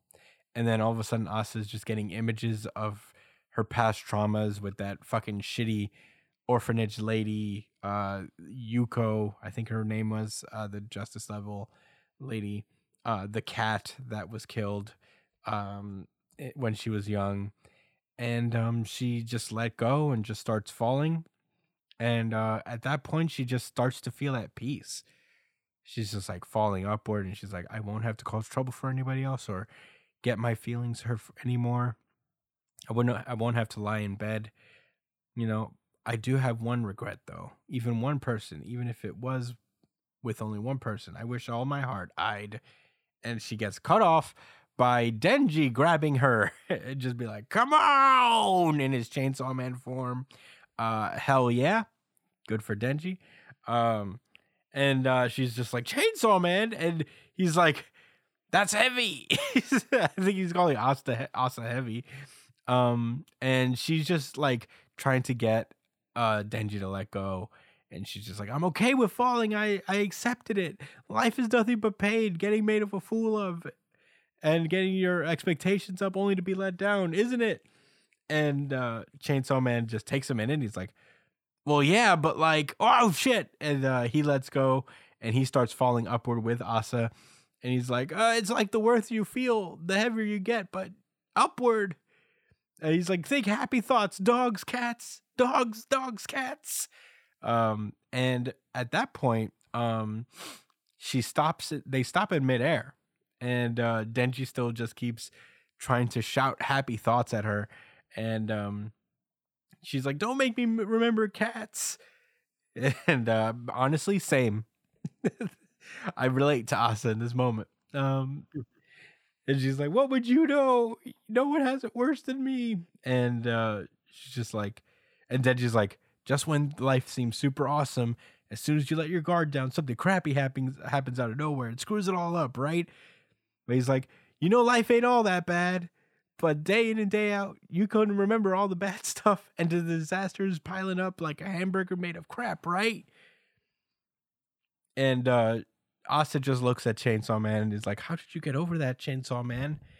And Chainsaw Man's like, I haven't gotten over it. I'm not over it. He's like, only I've got something to live for, something I look forward to so much that I'm willing to eat that crap burger. And Asa's like, what is that? And uh, Denji is just like, sex! I want to have sex! Pussy. That's why. That's it. That's the goal. That's all. That's the only thing in his mind. Dude, and then Asa's just like, that. You gotta need that cut. And Asa's just like, ew, and that's where the chapter ends. Wow. Oh my fucking god.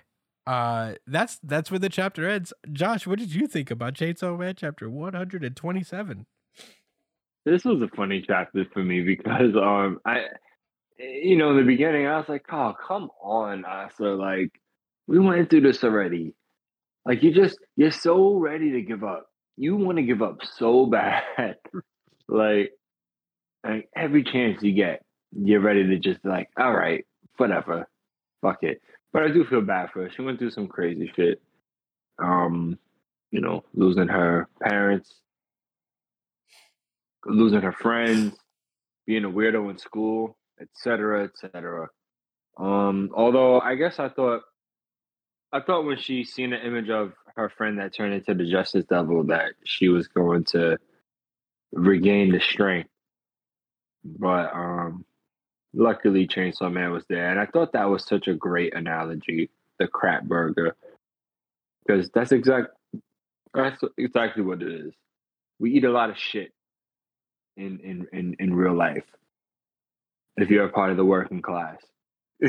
So um Even as a even as an adolescent, that doesn't have to work. You know, if you're in school, life is fucking tough. And you got to keep pushing. And that's what Chainsaw Man does the best. Because he was the poorest. He was the poorest out of them all. And when when one of the one of the most prestigious goals in your life is to eat bread with with jam on it, yo. You know what I'm saying? It allows you to have a much more positive outlook mm-hmm. uh, moving forward. And I think Asa should adopt that as well. Maybe not sex, but she can start with maybe just keeping a friend or something. Yeah. Anyway, Brian, what's your thoughts? I don't have much to say aside from this was the most like Denji thing I've ever seen happen in the series so far. Um, where he's like wise, almost profound, even until like you get to his motivations and they are as simple and dumb as possible every time. Um, Denji is such an interesting character because like he's he's very unique Like, he's such a unique shonen character, but he's like a... I don't know how to describe him. He's like... He's like some weird, fucked up version of Luffy. If that makes any yeah. sense. He's like Luffy if Luffy was like a crackhead, like an actual crackhead. Who... Wow. Who was around for like... fifty who has been smoking crack for like fifty years. That's who Denji is. It's a... That's an apt, I guess, description. Yeah, th- those are those are my thoughts. Pretty pretty cool chapter. Pretty great. Um, yeah, this is. Uh, I guess, I guess I understand the analogy of the Falling Devil now. You know, the uh, the idea that you know it gets you to fall upward, or you know, f- f- however you fall. By tapping into your traumas and making you relive them constantly and just like keep keeping it, it is just like suicidal tendencies and all that stuff. I feel like that's the weird insidious nature of the Falling Devil, you know, and we see it with Asa, who has been a character who's been fucking struggling, man, like of her own accord, you know, she has her own, she has her issues that she's just trying to get past, but nothing seems to ever work for her. You know, she has these like conflicting needs in her mind and her soul, and um, she seems to really struggle with them. And she's had a really tough life and can't really get away from her past. And the Falling Devil is just here to just let her, like, make her give up, like, give her reason to just quit. And there's something about falling specifically that's just giving up in a sense. You know, you're you're allowing yourself to just be like taken by gravity. Um, it's fucking deep, bro. Now I understand. Now I feel like I understand like kind of whatever symbolism the Falling Devil was supposed to be. Um, the way it kills is super insidious and very dark. Um, and you know, I, I, there's so many instances that Chainsaw Man makes me feel dumb. Cause I'm sitting there reading it as, you know, Denji's like positive speech. And I'm just like, you tell her, Denji, you know, you go for it, bro. And, you know, like I was getting to the point where he's like the only thing he's got to live for. It's like, yeah, bro, Nayuta. He's trying to send her to college, bro. And the next page I watched, I read this like not in landscape mode. So I had to flip through every page. And then the next page is just like him yelling that he wants to have sex. And I'm just like, oh, yeah, I forgot about that. Yeah. I forgot. Right, that is his main motivation. And I feel Fujimoto really fooled me because he did have that like little one moment with Nayuta where he was talking about how like, well, you know, I'm trying to get her to do college because she deserves it, and you know, I was like, well, Denji's like, you know, maturing, you know, he's finding other things to live for besides that. You know, you could you could live for this for this one thing all you want as well, but you know, it's nice to have other things in your life to supplement you, and I feel like Denji is finding it, but it, nope. He is still Denji. Um, and I'm like, well, I guess I am stupid, huh, Fujimoto? I guess I am dumb for expecting anything else.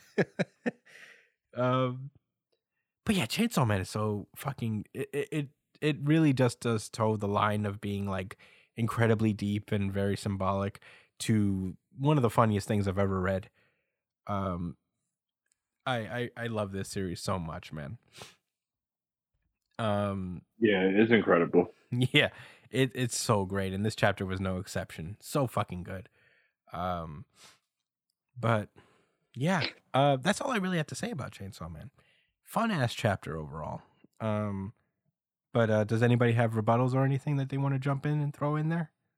Brian. Brian. Uh, No, not really. All right.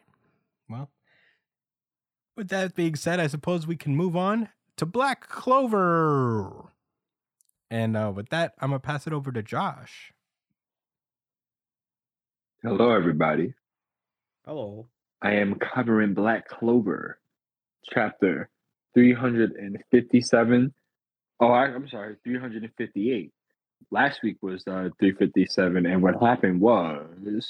We had that little uh, interaction between uh, Yami, Mister Slashy Slash, and um, you know, no, not you know. I actually forgot the uh, the the brother's name. I forgot both the brothers' names. The dark and light guys. You guys remember the what? The dark and light. Uh, oh, uh, Noct and uh, Morgan. Fucking Morgan, yeah. Light and night and night, right? Morgan, Morgan and night. Morgan. Noct. All right, Morgan Freeman and Noct. Is that just okay. German for morning and, and night? It probably is. I'm learning. I'm, I'm sure that. Like, I'm yeah. I'm learning German, and I Morgan is morning. Hmm. You said you're learning German? Yeah, Duolingo. Speak German right now. I don't know enough to speak it. I'm just speak German. Speak German right now. Or uh, du bist Kellner? I don't believe you. I just said it. I just sounded said very racist. I'm yeah, not. It hey, I'm, it's not. I think I still said race, something wrong. Saying that, huh? I think I'm the prejudice. I'm the, I'm hey, you guys told me to guy. speak what I know. I, I really don't know enough to speak it, but I can read it okay. Anyway, go go on, Josh. You you you go on. yeah. So um, like I said last week, uh, we. We got all right. Basically, Mister Slash and Slash, the captain of the um, I'm not the Praying Mantis Brigade. I believe that's what they're called. Um, Jack. Yeah, Jack. Thank you, man. I can't remember their names for shit. Uh, he sent uh, an especially sinister slash that divided the country into two parts. Uh, that will forever be the case for gen- citra- yeah generations to come. Um. And then he falls, and Yami lets uh, miss the German kid. God damn it. I forget his name already. Morgan? This is all last week. Yeah, Morgan. Then Yami, yeah, Yami approaches Morgan, and they're about to fight. And then uh, we skipped over to Merleona getting her fucking arm blown up. And that's where we're at this week. Okay, we're Black Clover. So uh, she's fighting against one of the Angel Knights. I, of course, I forgot his name too. He's the scientist one. Um, uh, probably Morris. The worst one of them all. Morris, arguably, yeah, Morris.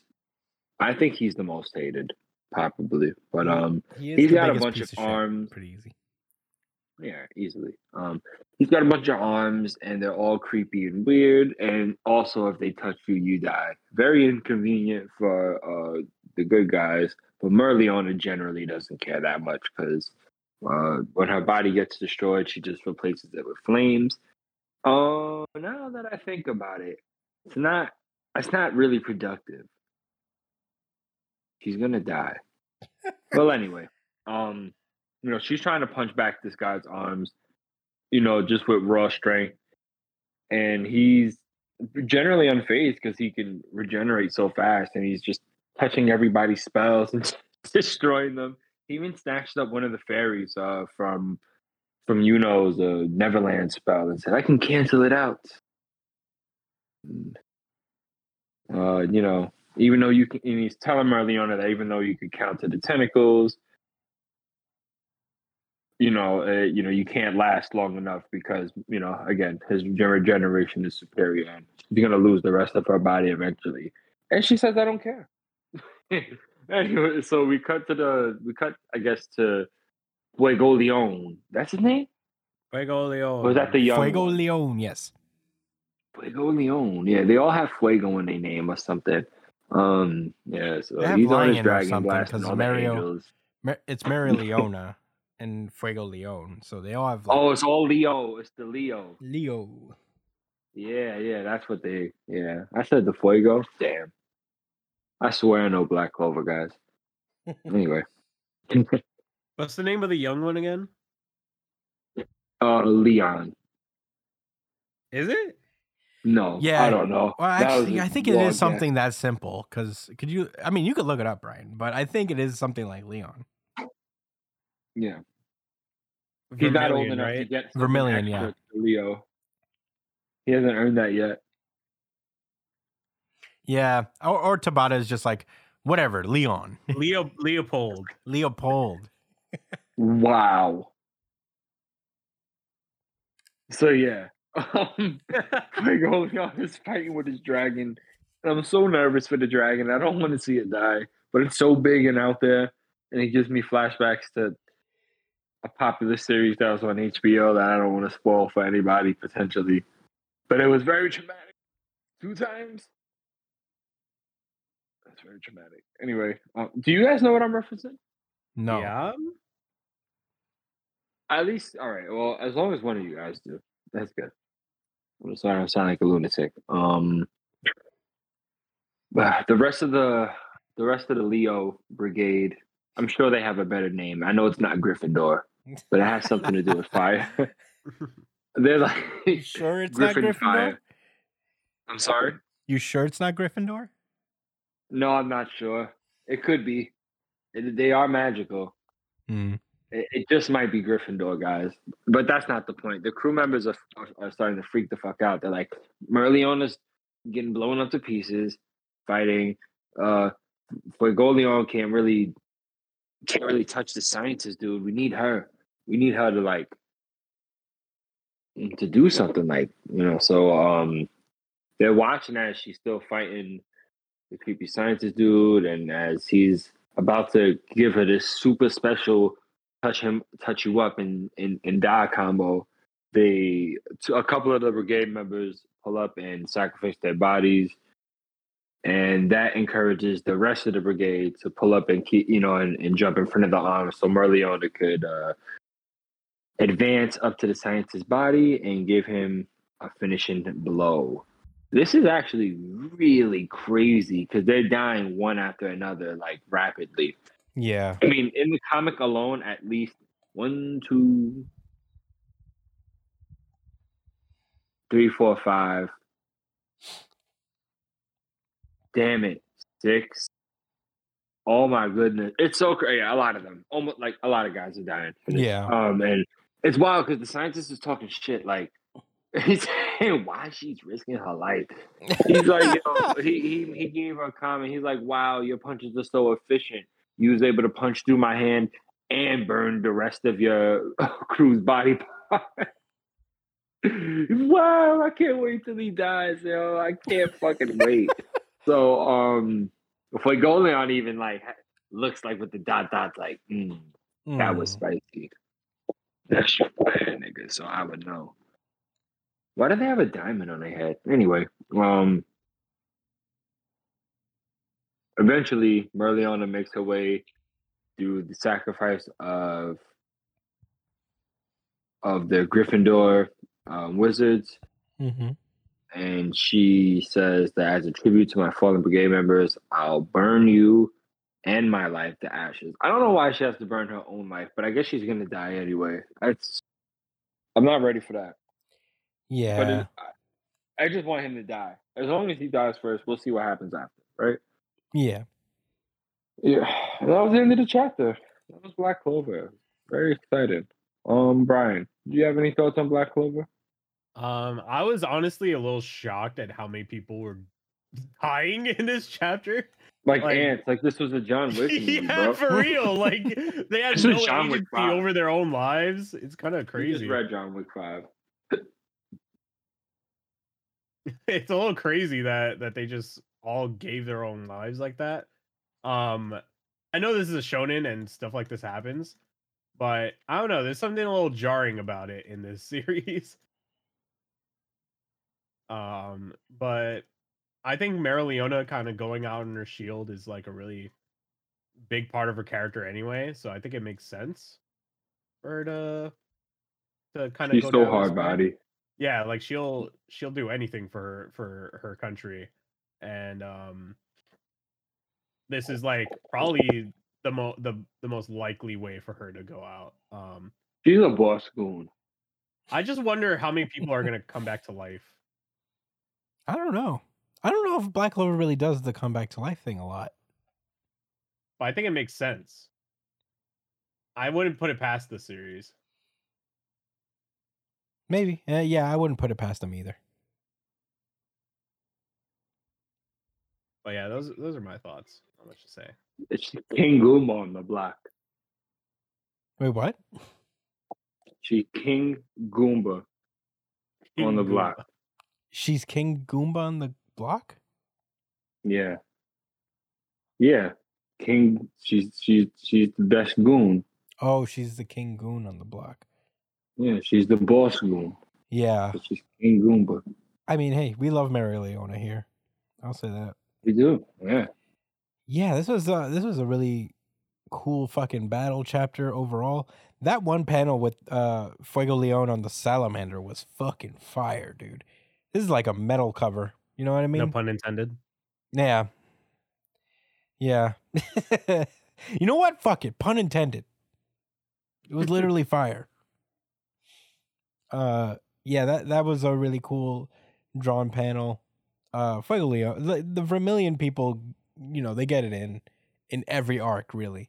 Now, I don't think there's a single arc where these people don't lose like a limb or something fighting somebody. Um, yeah, they do be losing a lot of limbs. Yeah, they, they've given more to the Clover Kingdom than any other character, I feel. Um, but except for the guys who are literally giving their entire lives. I'm talking about their their clan, their their whole group. Everybody in the Vermilion, in the Vermilion uh, atmosphere is is getting something. And uh, I agree. Yeah. I mean, I guess, you know, talk about conviction and stuff, but yeah, I just want, yeah, I I agree with Josh. I just want, I just want Mary Leona to bash Morris's face in with fire, with quickness. Yeah, incinerate him slowly. Yeah, unfortunately, I want her to punch punch out the outside of his body until he gets to the, so he can feel everything until he dies. Yeah, I want him and his weird tendrils barbecued, turned into calamari. Disintegrating calamari. But yeah, that's uh I, I don't really have any uh, other thoughts about Black Clover. Oh my god. You know what I fucked up, guys? I'm so sorry.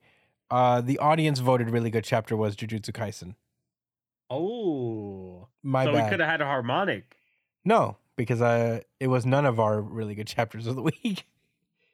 I'm saying we could have in an alternate universe. Well, I guess so, in theory. You know, I fucked that up big time. I don't know why I forgot, but Jujutsu Kaisen won the audience uh, poll for the week. Uh, and if you guys want to vote for your favorite series and have me announce the winner way too late into the episode, uh, you can subscribe to our YouTube, and uh, that's where I put up the poll uh, every Sunday when the chapters drop on Viz's official, um, official Shonen Jump app. So... Um, when, when did, what, I mean, Brian, what was your R G C? It was One Piece. We were all One Piece. Oh. Except for the audience who voted for Jujutsu Kaisen, uh, by like mm. fifty-seven percent of the vote. It was, it was pretty, it was pretty up there. It was like a pretty dominating win. So congratulations, Jujutsu Kaisen. You deserve it. Anyway, that's all I really have to say about Black Clover. Cool fucking battle chapter overall. Um, but yeah, any any final closing thoughts before we move on? Nope. No. Right. Then let us move onward to Undead Unluck. And uh, Josh is going to take the wheel again for this one. Go for it, bud. Yes, sir. Undead Unluck. Chapter number one fifty-six. The Right Stuff. Last week, we went through the mini training arc of Unseen, uh, encouraged by Unchange, so that they could sneak onto the rocket ship and go off to space with Fuko. Uh, one wants to feel needed. The other one knows she's needed, even if Fuko doesn't know it. Mm-hmm. So um, they make their way onto the ship, and they're out in space, and they reveal themselves to Fuko-sama and the crew. And uh, here we are at this week. They are both on their knees, I guess bowing Japanese style, because they know they fucked up pretty bad. And, and Fuko was tiny, but not that mad, because she never gets that mad. She's like, all right, well, I'm I'm angry, but I actually need you guys right now. So let's do this. Uh, they get into form. Fuko's like, all right, I need you, Gina, to create a tube so that we can like safely land on the spaceship, on the station, you know, make things smoother for us. Like that, I could do it. But uh, when Gina tries to make this. Oh, well, I'm I'm I'm skipping a little bit ahead. So, um, Fuko makes a comment how, you know, space is beautiful, but it's also scary.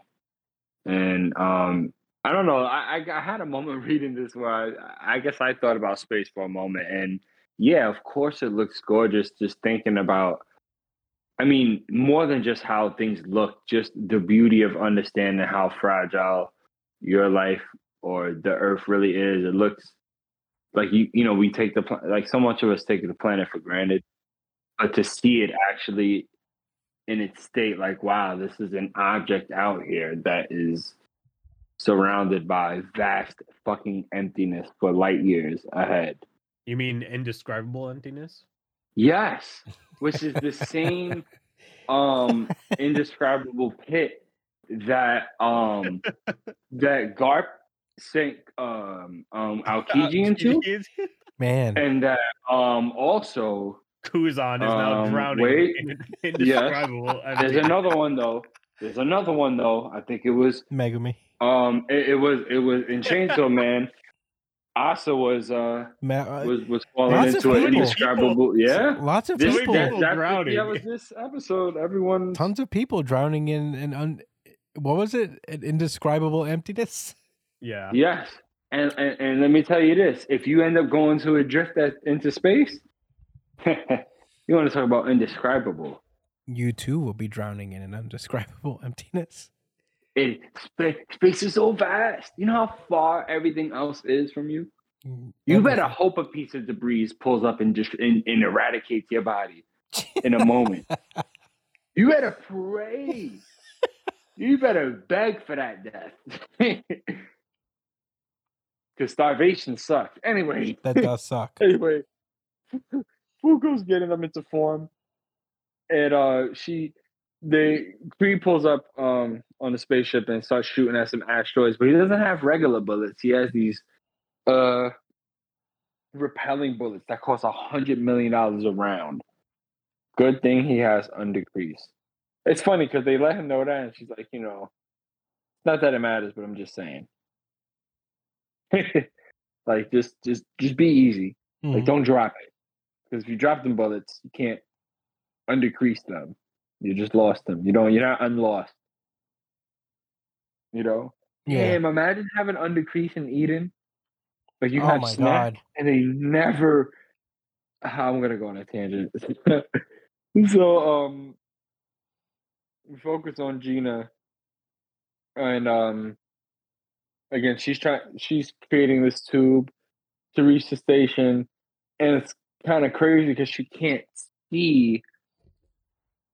Uh, she can't, she can't like I guess see the structure she's making because there's nothing kind of moving against it, like rain or or dust or anything like that, like that you would find on Earth. But that also begs the question: what is she unchanging? Space? Because on Earth she unchanges air.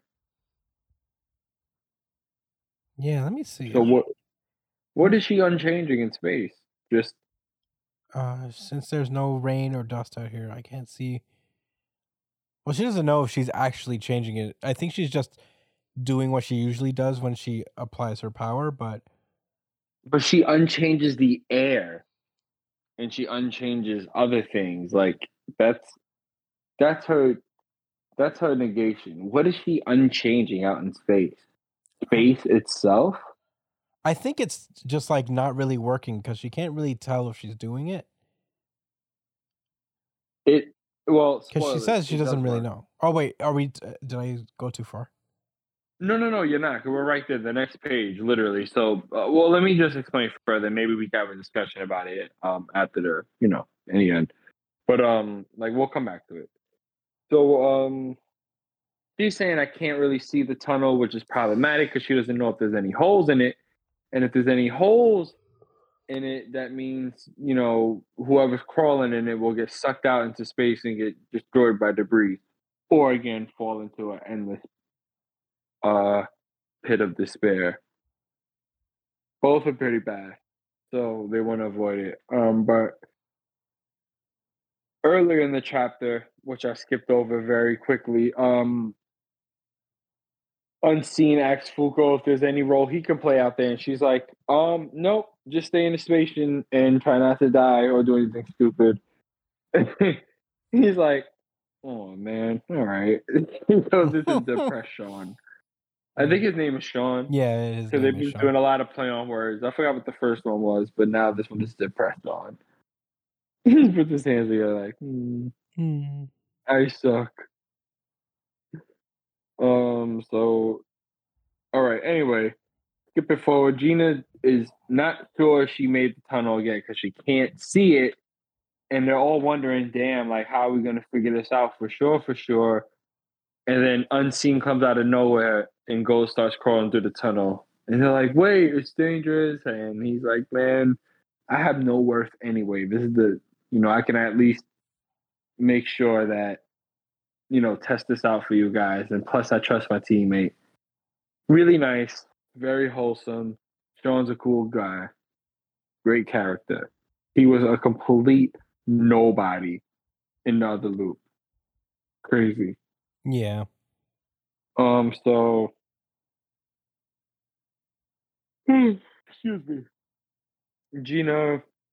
Okay. So, um, once he realizes that the tube is good to go and it's safe, uh, he reaches the end of it and they need to then attach the tube via the spaceship, uh, to angle, to basically angle it into the, uh, into the station, kind of like connecting a pipe. Mm-hmm. That makes sense. So, uh, Fugo's telling him, like, to the, to the left, and then, uh, five degrees down, uh, ten degrees to the left from your perspective. And he's like, damn, yo, I'm trying. But now he's like, damn, like, if I fuck up, like, the train, you know, if I fuck up this, I might even end up pushing the, uh, the station away from us, which will completely throw it off of orbit. And they kind of explained earlier, Um, that the the reason they're able to, you know, follow along the spaceship is because they're both traveling at the same speed in, in orbit around each, you know, like, uh, parallel to each other, I guess. Yeah. Um. So, you know, if they push it, it's gonna go at a wide angle, and they're gonna have to re- it would take forever. So, you know, uh, very precise job. But then out of nowhere, the controls start moving themselves. And Nico has no idea what's going on. Um, so it starts navigate. The controls navigate themselves to perfectly attach the invisible hole into the spaceship. And boom, they made it on. Um, everyone's happy. Super fucking fun time. And they make the worst decision they could make and split up into two teams. You never split up, guys. Never split up. I don't care how efficient it sounds. You never split up. So, uh, fuck efficiency. Mm-hmm. Nothing efficient about losing your life. Nothing efficient. N- nothing. All right, so, um, Fuko is like, all right, let's locate the shelter. Um, you know, they, they probably still got food, but man, what's their mental state like? They been for like days. And then they see Phil.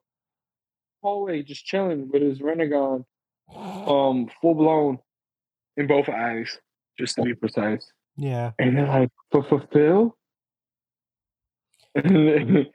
So, you know, of course Fugo knows about him, but um the other two don't.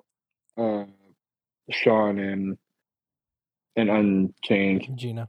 So yeah, Gina. So Sean pulls up to to Phil and he's like, oh, wow, like, I'm glad you're safe. And this air in the station? That's crazy. This nigga's a dickhead. Like, he literally sees this, like, debris floating around him. So he's about to, like, press the button yeah, on his helmet to, like, about to, kill to release it. And he's about to die. He he literally yeah. is about to kill himself. And uh, Fugo's like, wait, hold it, Sean. There isn't any air in here. So they realize that Phil is just walking around without oxygen. And then he tugs on on Sean's uh, suit and he says, save mom. And wow, this looks really fucking creepy. Mm-hmm. That's the end of the chapter. Chris. Oh my god. You want to continue that conversation? About yes, um, Dude, okay. I, I think what, what she's, was. I think she, what she's changing is the vacuum that's oh. coming out of the space station. So I think it's the air that's coming out of the sta- space station. She's making a tunnel out of oh. that. That makes sense. Did you look that up? No, because I think I won't judge you if you did. No, I think they were talking about like the vacuum of like the uh of, of the hole in the wall, basically.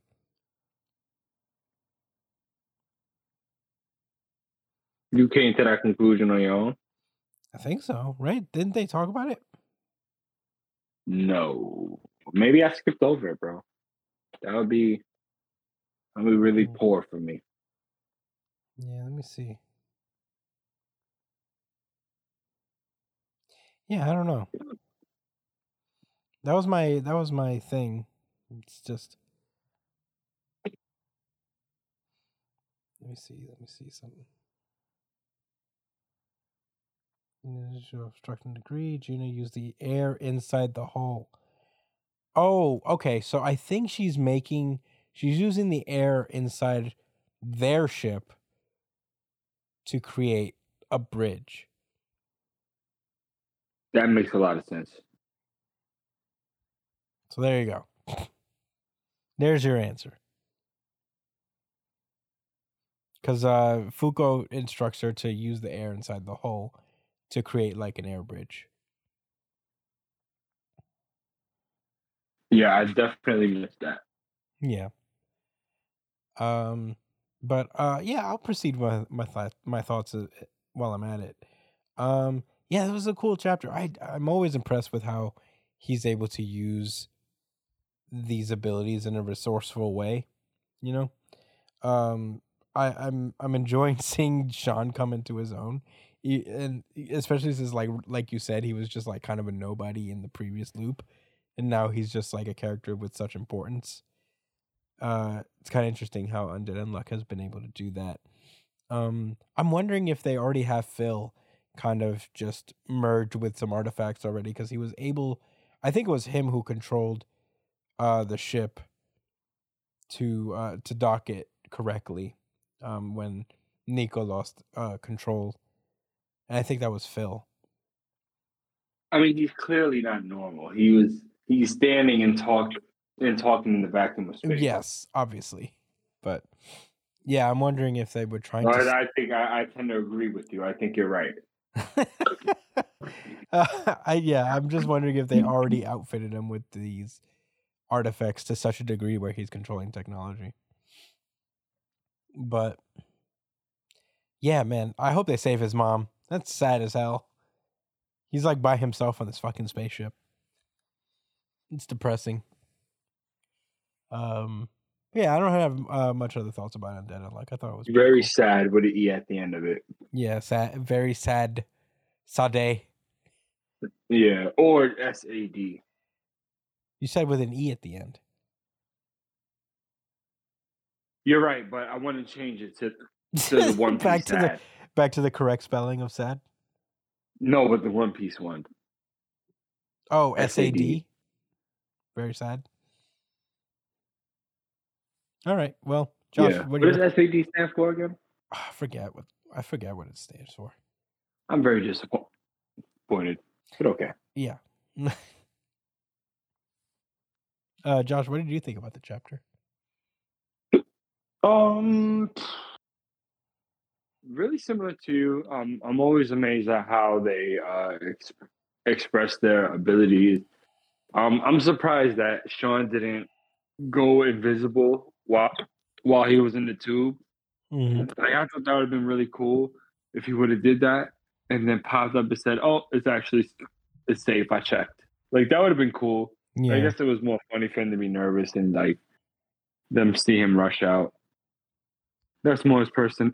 His personality.